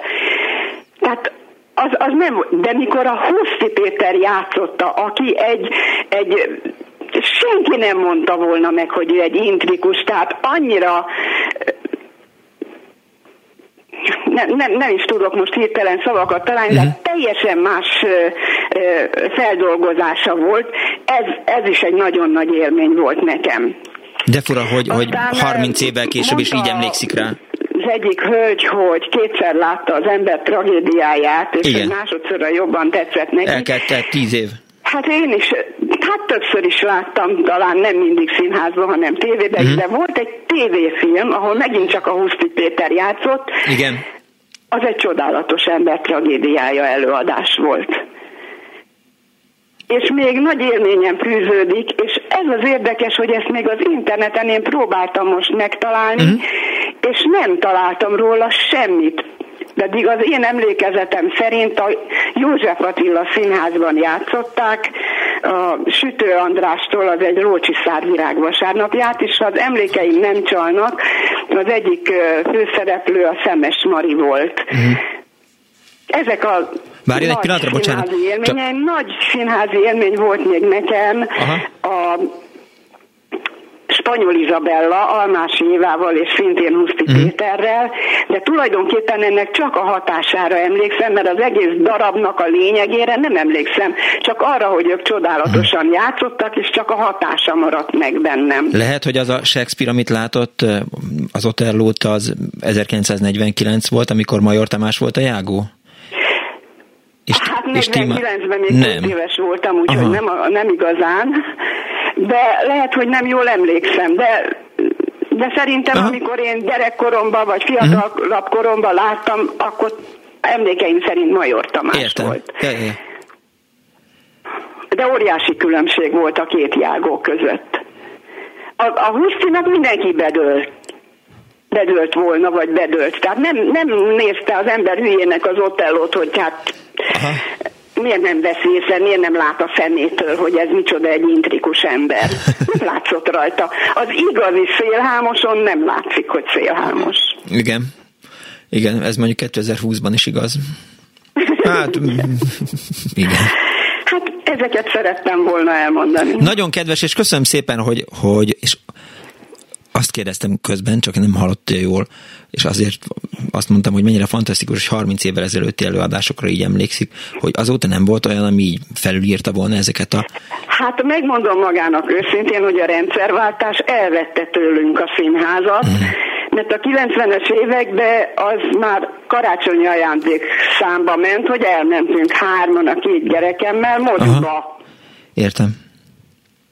Úgyhogy erről ennyit. Értem. Köszönöm szépen. De voltam azért az utóbbi, 6-8 évben színházban, de ilyen élményeim nem voltak. Értem. Mint akkor. Nagyon kedves. Köszönöm szépen, hogy elmesélte. Én is köszönöm. Kész sokan, viszont hallásra. Azt kérdezi egy hallgató, hogy ez a telefonszám le van tiltva a KR-nél. Nem hinném, hogy telefonszámok le lennének tiltva. Ezt most nem pontosan értem, hogy mire gondol a hallgató, hogy ezt a 0-30-30-30-95-3-at hívja, akkor lehet, hogy ez nem fog sikerülni, mert hogy ez csak SMS szám 24-06-95-3, illetve 24-07-95-3 az Annó Budapest, illetve a Klubrádió telefonszáma, és ma kulturális élményekről, emlékekről, csodákról beszélünk itt. Halló, napot kívánok! Jó napot kívánok, Hanzel Béla vagyok. Üdvözlöm, Béla! Koromnál fogva engedje meg, hogy egy 3 részre hosszam, és kicsit visszamenjek az időben. Színházi, film és könnyűzenei koncertélményeimet. Hát jó! Nekem megadatott még, igaz, hogy 9 éves voltam, a szüleimmel még a régi Nemzetibe, amit fölrobbantottak a metróépítés miatt. Igen. Az volt életem első színházi élménye, Darvas József Részegeső című drámája, mondjuk 9 évesen abból én egy szót nem értettem, de a színháznak a milliója, ráadásul páholyban ültünk. Hozzá tartozik, hogy az én szüleimnek abban a rohadt mocskos szocializmusban 4 színházban volt állandó bérletük, az Operába, az Operettbe, a Nemzetibe és a Víg Színházba. Később a József Attilába is. Sajnos ők már régóta nem élnek, de ezt a színházi hagyományőrzést rám testálták. Igaz, hogy az utóbbi 5-6 évben sajnos nem voltam színházban, de mindegy, visszatérve a Nemzeti Színházra. Tehát az az épület, az már akkor rozoga állapotban volt. Emlékszem, hogy egy ilyen deszkaszerű volt az ajzata, ott ki is volt kofa a szőnyeg abban a páholyban, ahol mi ültünk, és recseget ropogott, szóval bennem ez maradt meg a régi Nemzetiből. Na most tovább menve, szintén maradjunk részben a Nemzetinél, láttam egy előadást, itt tévedtem, mert még egyszer elmentem a Nemzeti Színházba, amikor édesapámék elvittek a Svejkre, amelyben a krasztábori lelkészt Agárdi Gábor és Peti Sándor játszotta a Svejket. Ugyanezt két évtizeddel később a József Attilában is megnéztem, akkor már én magam mentem, ott Bodrogi volt a Svejk, és Horváth Gyula volt a krasztábori lelkész, kiváló előadás volt. Itt most maradnék megint a József Attilánál, mert rég később láttam a Beketa vagy az Isten becsülete című drámát, amelyben Darvas Iván, aki ott akkor szerepelt a József Attilában, játszott, és a Horváth Gyula volt a francia király, és Darvas volt a Beckett. És mit ad Isten rá egy fél évre a régi filmmúzeum, ami most a Belvárosi Színház, ott Richard Burtonnal és Peter O'Toollal is levetítették ugyanezt a filmet. Nekem ez a kettő így együtt fantasztikus élményt adott, ráadásul a két legszebb beszélő, Shakespeare nyelvét, az angol nyelvet legszebben beszélő színész Peter O'Toole és Richard Burton játszotta a főszerepeket. Itt átkötöttem ugye a Filmmúzeumhoz. Van még egy élményem a Filmmúzeummal kapcsolatban. A 70-es évek elején, a dátumra nem emlékszem, hogy 71 vagy 72, svéd ünnepi filmhét volt a Filmmúzeumban. És az egyik előadásra a film címére nem emlékszem, elmentem, az akkor volt egy kedves ismerősöm, aki egy Impex vállalatnál dolgozott, és 2 tiszteletjegyet ő kapott, de nem tudott eljönni, és én az akkori barátnőmmel elmentem. És kérem szépen a film után felvonultak a színpadra, mondom, hogy kik. Ingrid Turin, Gunnar Björnstrand és Max von Sydow. Max von Sydow az idén halt meg sajnos. A 3 kiváló svéd filmsztár. Gunnar Björnstrandot több Bergman filmben is lehetett látni, hát Ingrid Tulint meg nem kell bemutatni, mert csodálatos színésznő volt, nem csak külsőre, hanem fantasztikusan játszott. És akkor most, amire nagyapám meg úgy nézett, mint Max von Sydow. 1966 telén, januárjában vagy mikor, de lehet, hogy 65 ősze volt, a Kossuth moziban volt egy Illés koncert. Soha nem felejtem el, 5 forint volt a belépő. Én akkor már szakmunkás tanuló voltam, és 2 volt általános iskolai osztálytársammal elmentünk megnézni az Illés koncertet. Azt hiszem, ha jól emlékszem, 1 nótát énekeltek csak magyarul a második rész végén, a többit mind angolul, ilyeneket a Beatles-től, a Michelt, meg egyéb ilyen lassú nótákat, és Szörényi Levente odalépett az első rész végén a mikrofonhoz, és azt mondta, hogy most 20 perc szünet következik, és engedjék meg, hogy a szünetben egy fiatal tehetséget konferáljak be, aki rock'n'roll nótákkal fogja önöket szórakoztatni. Fogadják szeretettel Fenyő Miklóst. És a szünetben a Fenyő Miklós énekelt. Elképesztő volt, a későbbi nagy sztár. Itt vannak? Igen. Mi itt vagyunk. Van még könnyű zenei élményem, a 66-67 volt, mikor itt volt a Spencer Davis Group, arra szintén kimentünk egy barátommal a kis stadionba, és visszafele minden zokszó nélkül egy kis gumibotozást kaptunk a kis stadionról kivezető úton. Már rendőrök arra gondoltak, hogy hát aki egy ilyen koncertről üvöltöttek benne a fiatalok, csak verést érdemelnek. Nem úgy volt az. Nem úgy volt az, Béla. Nem úgy volt az, Béla. 2 évvel később volt. Tehát én nekem az is megadatott, és 86-ban ott voltam a Queen koncerten a K-szektorban, szemben a színpaddal, az valami csoda volt. Béla! Hát az... Igen? Béla, hagy hívjam fel a figyelmét az Annó Budapest Facebook oldalára, meg az Annó Budapest oldalára, az annobudapest.hu-ra, mert fél évvel ezelőtt ugye évfordulója volt a Spencer Davis Group koncertjének, és akkor egy teljes... Az meghalt egyébként a Spencer. Igen, de hogy egy 2 órás műsor volt arról a koncertről, amiből az is kiderült, hogy mi miért történt, és hogy aztán betelefonált, mit tudom én, néhány adással később egy kedves hallgató, aki elmesélte, hogy felszették a padokat, a padok deszkáit, azt meggyújtották, mert egy kicsit önkívületbe estek a rock'n'rolltól, és a rendőr ló fenekébe belenyomták ezt a izzó fadarabot, emiatt aztán a rendőrök egy kicsit pipák lettek, és emiatt kapott hát ön is, de hát járulékos veszteség volt, vicceltem természetesen, tehát nem gondolom azt, hogy meg kell venni. Még egy dolgot, ha már a rendőrlovat említettem. Okay. Amikor szakmunkás suliban jártam, volt egy osztálytársam, elképesztő csibész volt, az iskola legjobb tanulója, ezért elnézték neki a stikliket is. Mert megnyerte a szakmunkás versenyt, az irodalmi versenyt, a matek versenyt, mindent megnyert, kurva okos srác volt, és de benne volt minden balhéban. És ő nagy honvéd dukra volt, a honvéd ifjúsági birkózója volt egyébként, nem mondom meg a nevét, mert hát ha még köztünk van. Igen. És a lényeg az, hogy elmentem vele a Fradi honvéd meccsre, a Népstadionba. Még akkor Népstadion volt, ugye a Puskás Aréna. És láttam, hogy van egy ilyen szatyorszerű valami a hóna alatt, mondom, ebben mi van? Az édesanyja a Globus koncertgyárban dolgozott, hozzáteszem. Igen? Na, mi van ebben? Azt mondja, egy befőttes üveg. Belenéztem, és valami piros volt a befőttes üvegben. De volt benne 2 munkás kesztyű is.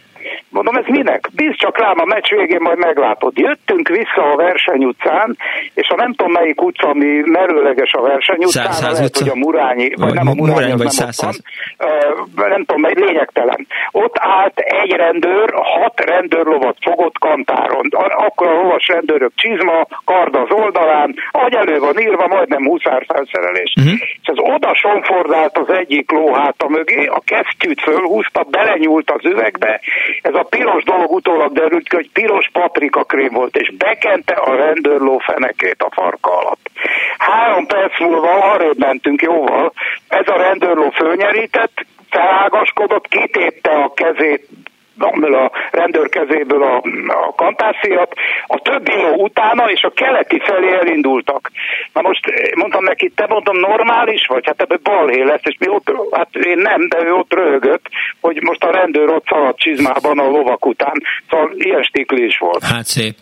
Jól van, Béla, köszönöm szépen. Nem vagyunk büszkék, jó, de az előbbi élmények azok igen, érintőlegesen. Köszönöm szépen a lehetőséget. Viszont hallásra, köszönöm szépen, Béla.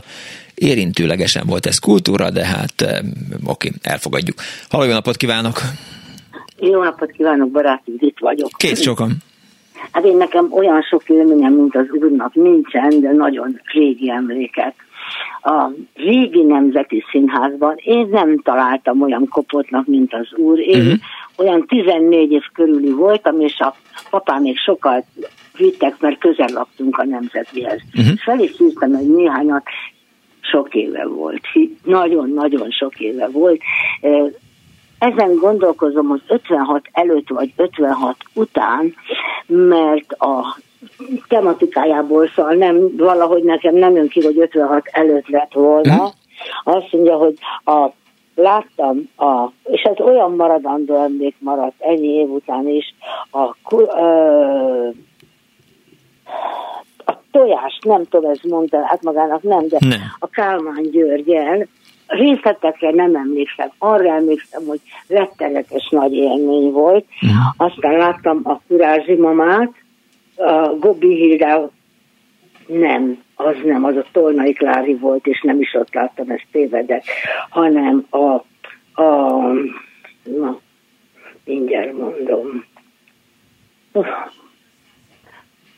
Sőt, jó, a Gobbi Hilda volt a... Na, nem jut eszembe most a neve. Mindegy, kérjünk telefonos segítséget, Judit? Parancsol? Telefonos segítséget kérjünk, ki Ábvág úrat felhívjuk? Vicceltem.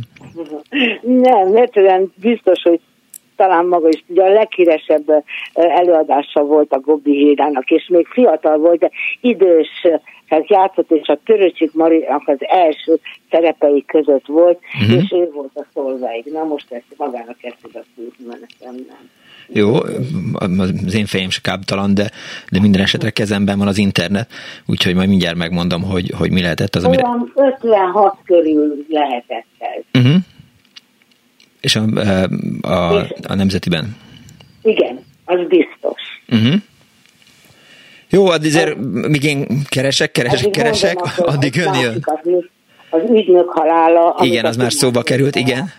Fantasztikus emlék volt, vagyis a mai napig, és akkor a Őrült naplóját láttam a Darvas Ivánnal a Víg Színházban, ez biztos, hogy 56 után volt, tehát az egész biztos, és mostani emlék, vagy mostani élményem, de én a padlást nem láttam. És a lányomtól kaptam most a karantén alatt egy ajándékban, befizetett engem egy... Internetes, aha.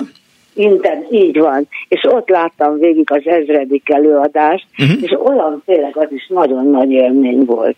Hogy ezeket akartam elmondani, ami lassan már, főleg az elsők, amiket mondtam, azok lassan 60 év távlatával vannak, úgyhogy. De olyan emlék, amit az ember megőriz magának. Jó, figyeljen, Fédra, Mirigy, Milna néni, Palagi néni. Na jó, York hercegné, harmadik Richardban, Gertrud Hamletben, Karnyóné, Iluska mostohája a János Vitézben. Hát, úgy látom, hogy nem segítek önnek eléggé. Hát, várjon, de hát nem létezik tisztára. Megszéződtem. Na, igen, ilyen az, amikor felmondja a memóriát. Pláne a nevekkel az ember már bajba van, de most egyszer ilyen... Hát biztos sokan most a telefon mellett mondják, hogy teljesen megszívült ez a de nem, nem, nem, senki nem mondja a rádió mellett ezt, de az biztos, hogy most készítenek egy képet, tehát az összes kollégám a telefonját nyomogatja, és Gobbi Hilda szerepeit keresi a Nemzeti Színházban, amit aztán később Törőcsik Mari játszott, én meg a... Azt nem tudom. Nem, a Törőcsik Mari volt a szereplő, és ő volt a Solveig. Ja, értem. Pergünt. Igen, igen. Igen, megérkezett a telefonos segítség. Valaki SMS-ben írta. Tehát a Pergünt lehetett. És hát hihetetlen előadás volt. Nem önön nevetek, hanem a pajtársaimon, akik itt mindenki iszonyatosan szörcsölt, hogy megtaláljuk és segítsünk önnek. Ügyesek voltak, köszönöm szépen. Nagyon kedves. Hát, ezek szépen ékes az öreg embernek. Köszönöm szépen, hogy hívott bennünket, Judit. Én azt köszönöm, hogy meghallgatott. Kész csókom, viszont hallásra. 24 06 95 3, 24 07 95 3. Azt mondják, hogy jó, most hirtelen nézze, beesett 100 SMS a Pergünttel, és köszönöm szépen a kedves hallgatóknak, hogy mindenki segítette nekem és Juditnak. Halló, napot kívánok!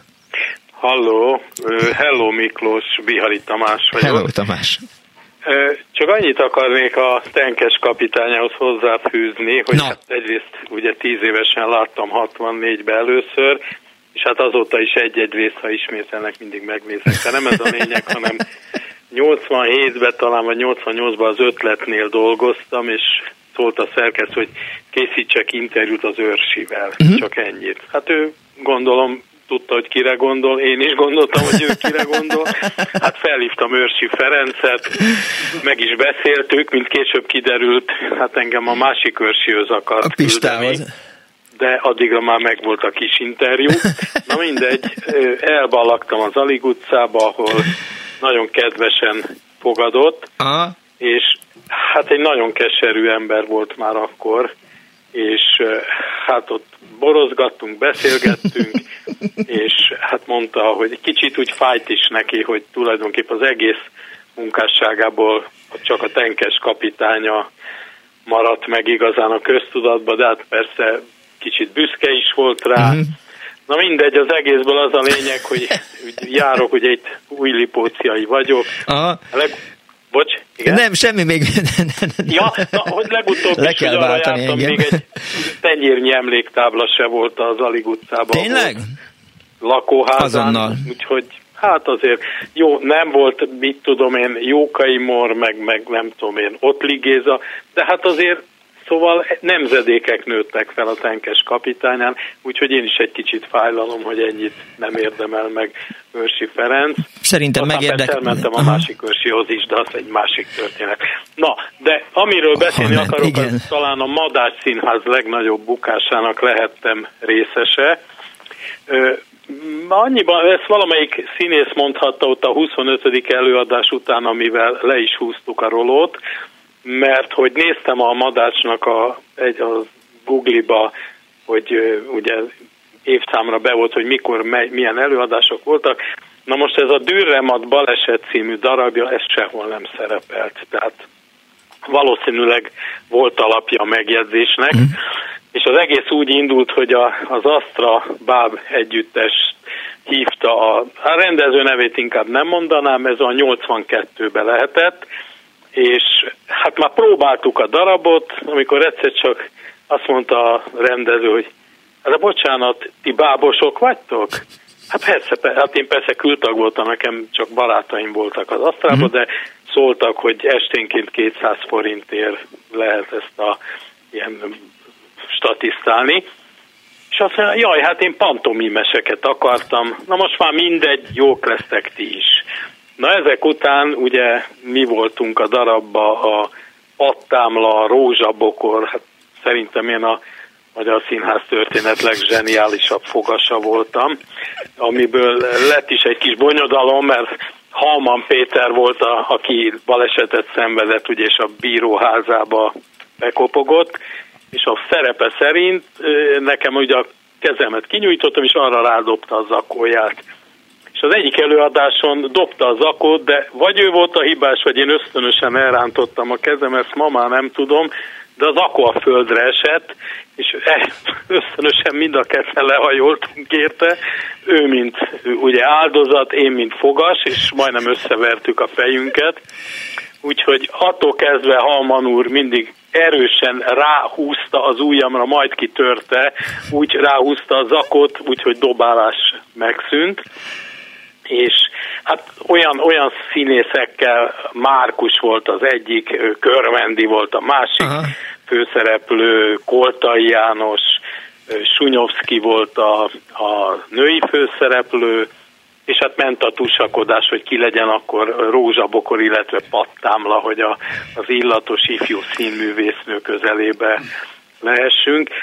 És hát a baleset az nem csak a darab címébe volt, hanem velünk is megesett, mert hát előadás előtt őszintén szólva ott a színész büfébe célzóvizet, erősítőt, lélekerősítőt vettünk magunkhoz, és hát lehet, hogy egyszer egy kicsit túlerősítettük magunkat, mert egy forgó színpadszerűségre kellett állnunk, amin egy koporsó volt, amiben a Szolnoki Tibor akkor még főiskolás feküdt.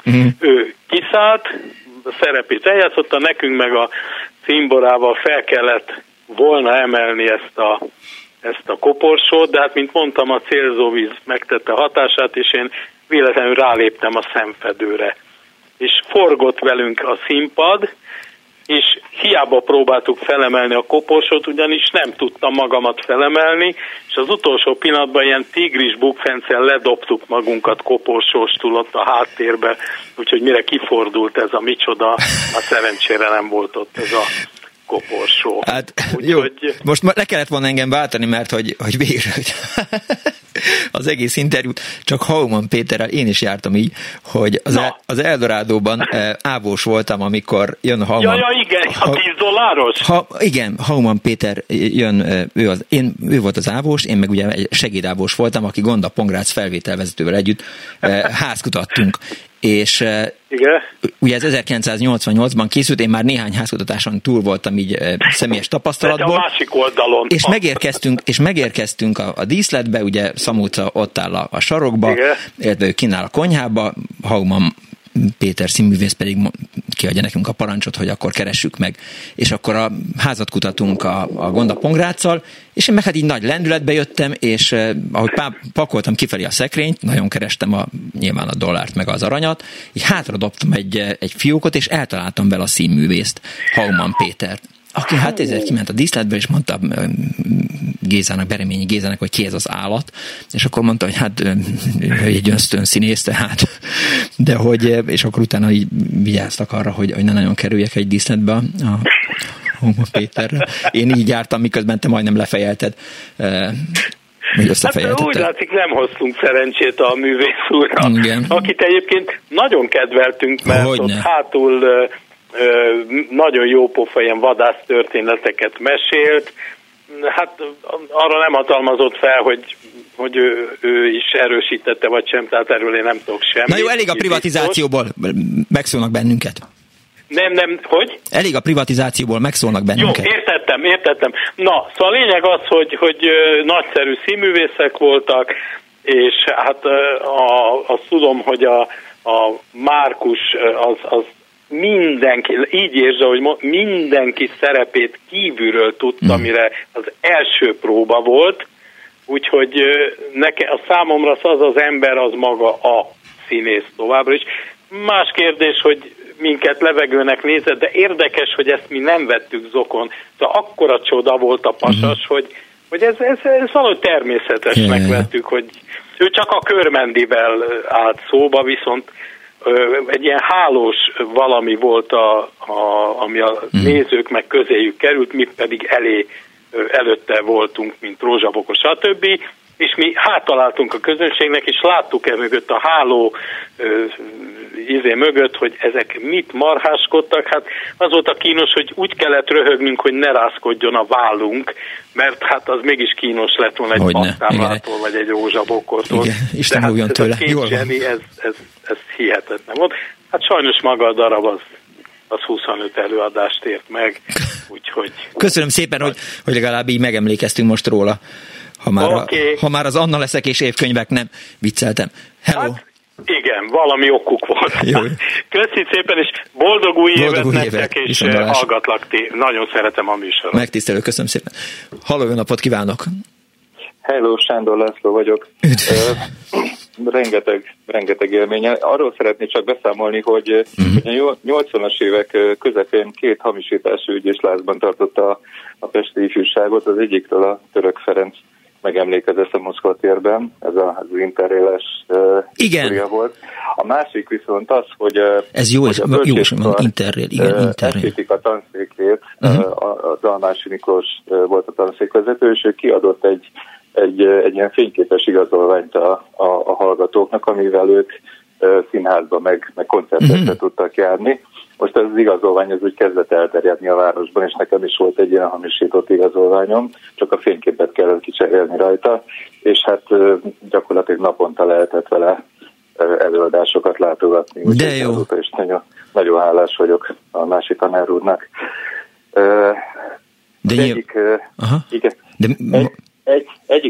A másik, az operaházban, akkoriban az oldalsó lépcsőházba vezető ajtó rendszeresen nyitva volt, és ott mindig be lehetett slisszolni.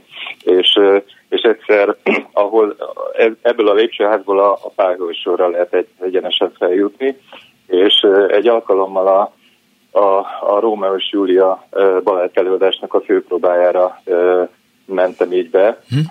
Felmentem be az első ajtón, a legelső páholyba, amit magam előtt láttam. Ott meghúzta magam, láttam, hogy a sötétben ott egy idősebb házaspár ül elő.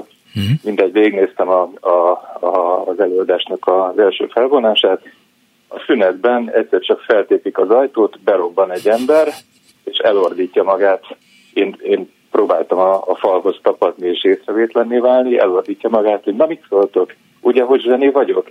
Hát ez a Seregi László volt, és az ő szülei voltak a páholyban, akik nézték az előadást. És fantasztikus, lenyűgöző ember volt. Nem is húznám tovább az időt. Nagyon szeretem hallgatni a műsort, úgyhogy további minden jókat kívánok. Köszönöm szépen.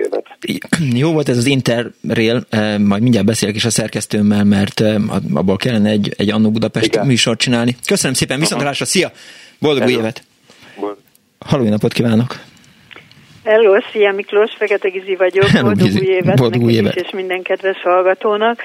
Én egy egyszerű családból származom, nálunk nem volt nagyon divat a színházba járás, és a nagynéném volt, aki nevelt, mert a szüleim két műszakban laktak, velünk lakott, és ő volt az, aki viszont úgy érezte, hogy mindent meg kell tennie azért, hogy én valamilyen szinten a művészetbe is beavatódjak, hogy ilyen csúnyán fejezem ki magam. Ő vitt el először operába, akkor a Pillangó kisasszonyt láttunk, nem lettem opera rajongó igazán, nem járok operába, viszont gimnáziumban már nagyon sokat jártam színházba, főleg az osztálytársaimmal, és miután nagyon szerelmes voltam a Gábor Miklósban, hát a Hamletet természetesen láttam, és nagyon tetszett. Vas Éva volt az Ofélia és a Gábor Miklós a Hamlet. Ez gyakorlatilag a mai napig egy felejthetetlen előadás számomra. Ami még itt már említette a hölgy, az Őrült naplóját Darvas Ivánnal, ez volt egy másik olyan élmény, ami a mostanit nem láttam, úgyhogy nincs összehasonlítási alapom, de nekem ő maradt az örök Őrült naplója. Akkor nagyon szerettem Rutkai Évát is, és a Víg Színházban láttam a Macska forró áztetőn, és hiszem Darvas Ivánnal játszottak benne, az is nagy mély nyomokat hagyott bennem. A Nemzetiben pedig az ember tragédiáját láttam, én még Lukács Margittal, Básti Lajossal és Major Tamás volt gyorsan akartam mondani, az ördög, Mephisto. És miközben kultúrafogyasztó voltál, tehát nyilván nem főállásban. Igen. Igazából az lettem, és aztán egy hosszú ideig, amíg kétszer mentem férjhez, mind a kétszer én váltam el, egyik férjem sem volt nagy kultúrafogyasztó, úgyhogy most, amikor már idősebb lettem, akkor kezdtem újra színházba járni, viszont balettoztam, ez is megint a nagynénémnek köszönhető, mert minden időmet le akarta kötni, hogy nehogy elcsavarogjak mindenfele, meg mindenféle csúfságot csináljak. Így aztán a balett is nagy kedvencem lett, úgyhogy a nagyok közül, hát akkoriban a Kunzsuzsa, a Lakatos Gabriella, a Havas Ferenc, Róna Viktor, Orosz Adél, ők voltak az igazi nagyok, még talán a Harangozó Gyulát is ide kéne sorolnom, mint nagymestert, és láttam természetesen a Csodálatos Mandarint, azt Lakatos Gabriellával, és ha jól tudom, Fülöp Viktorral, az is egy nagyon maradandó volt, láttam a Zsizelt, Jó Törőt, természetesen Hattyúk Tavát, ezek is mind olyan élmények voltak. És sajnos úgy jártam, mint amit itt az egyik hölgy mesélt, hogy nekem 3 gyerekem van, és igazából nem tudtam átadni ezt a fajta, hogy mondjam, művészet szeretetet, úgyhogy ha én bizgetem őket, akkor elmennek színházba, de maguktól nem igen járnak. Remélem az unokáimat jobban sikerül rászoktatni. Hát vagy változhat ez még. Nagyon szépen köszönöm, hogy elmeséltél, és hogy a balettről is történt említés. Én is köszönöm, hogy meghallgattál, mindenkinek boldog új évet, viszallás. Köszönöm szépen. Ez volt ma az Annó Budapest, drága hallgatók. Nagyon szépen köszönöm a megtisztelő figyelmüket, a telefonjaikat, az izgalmas történeteiket, és örülök annak, hogy 3 órán keresztül beszélhettünk a kultúráról, az önök által befogadott kultúráról. A szerkesztő Árva Brigitta volt, a telefonnál Ricsovics Kinga, a gomboknál Csorba László. Köszönöm szépen Kardos Józsinak és Pálinkás Juhannak a segítséget. Kardos Józsinak, miután, ha jól tudom, akkor kórházban van, jobbulást és jó egészséget kívánok. Én Punk's Not Dead Miklós voltam, ez volt az Annó Maraton itt a Klubrádióban. Vasárnap délután ismét felbukkanak, vigyázzanak magukra.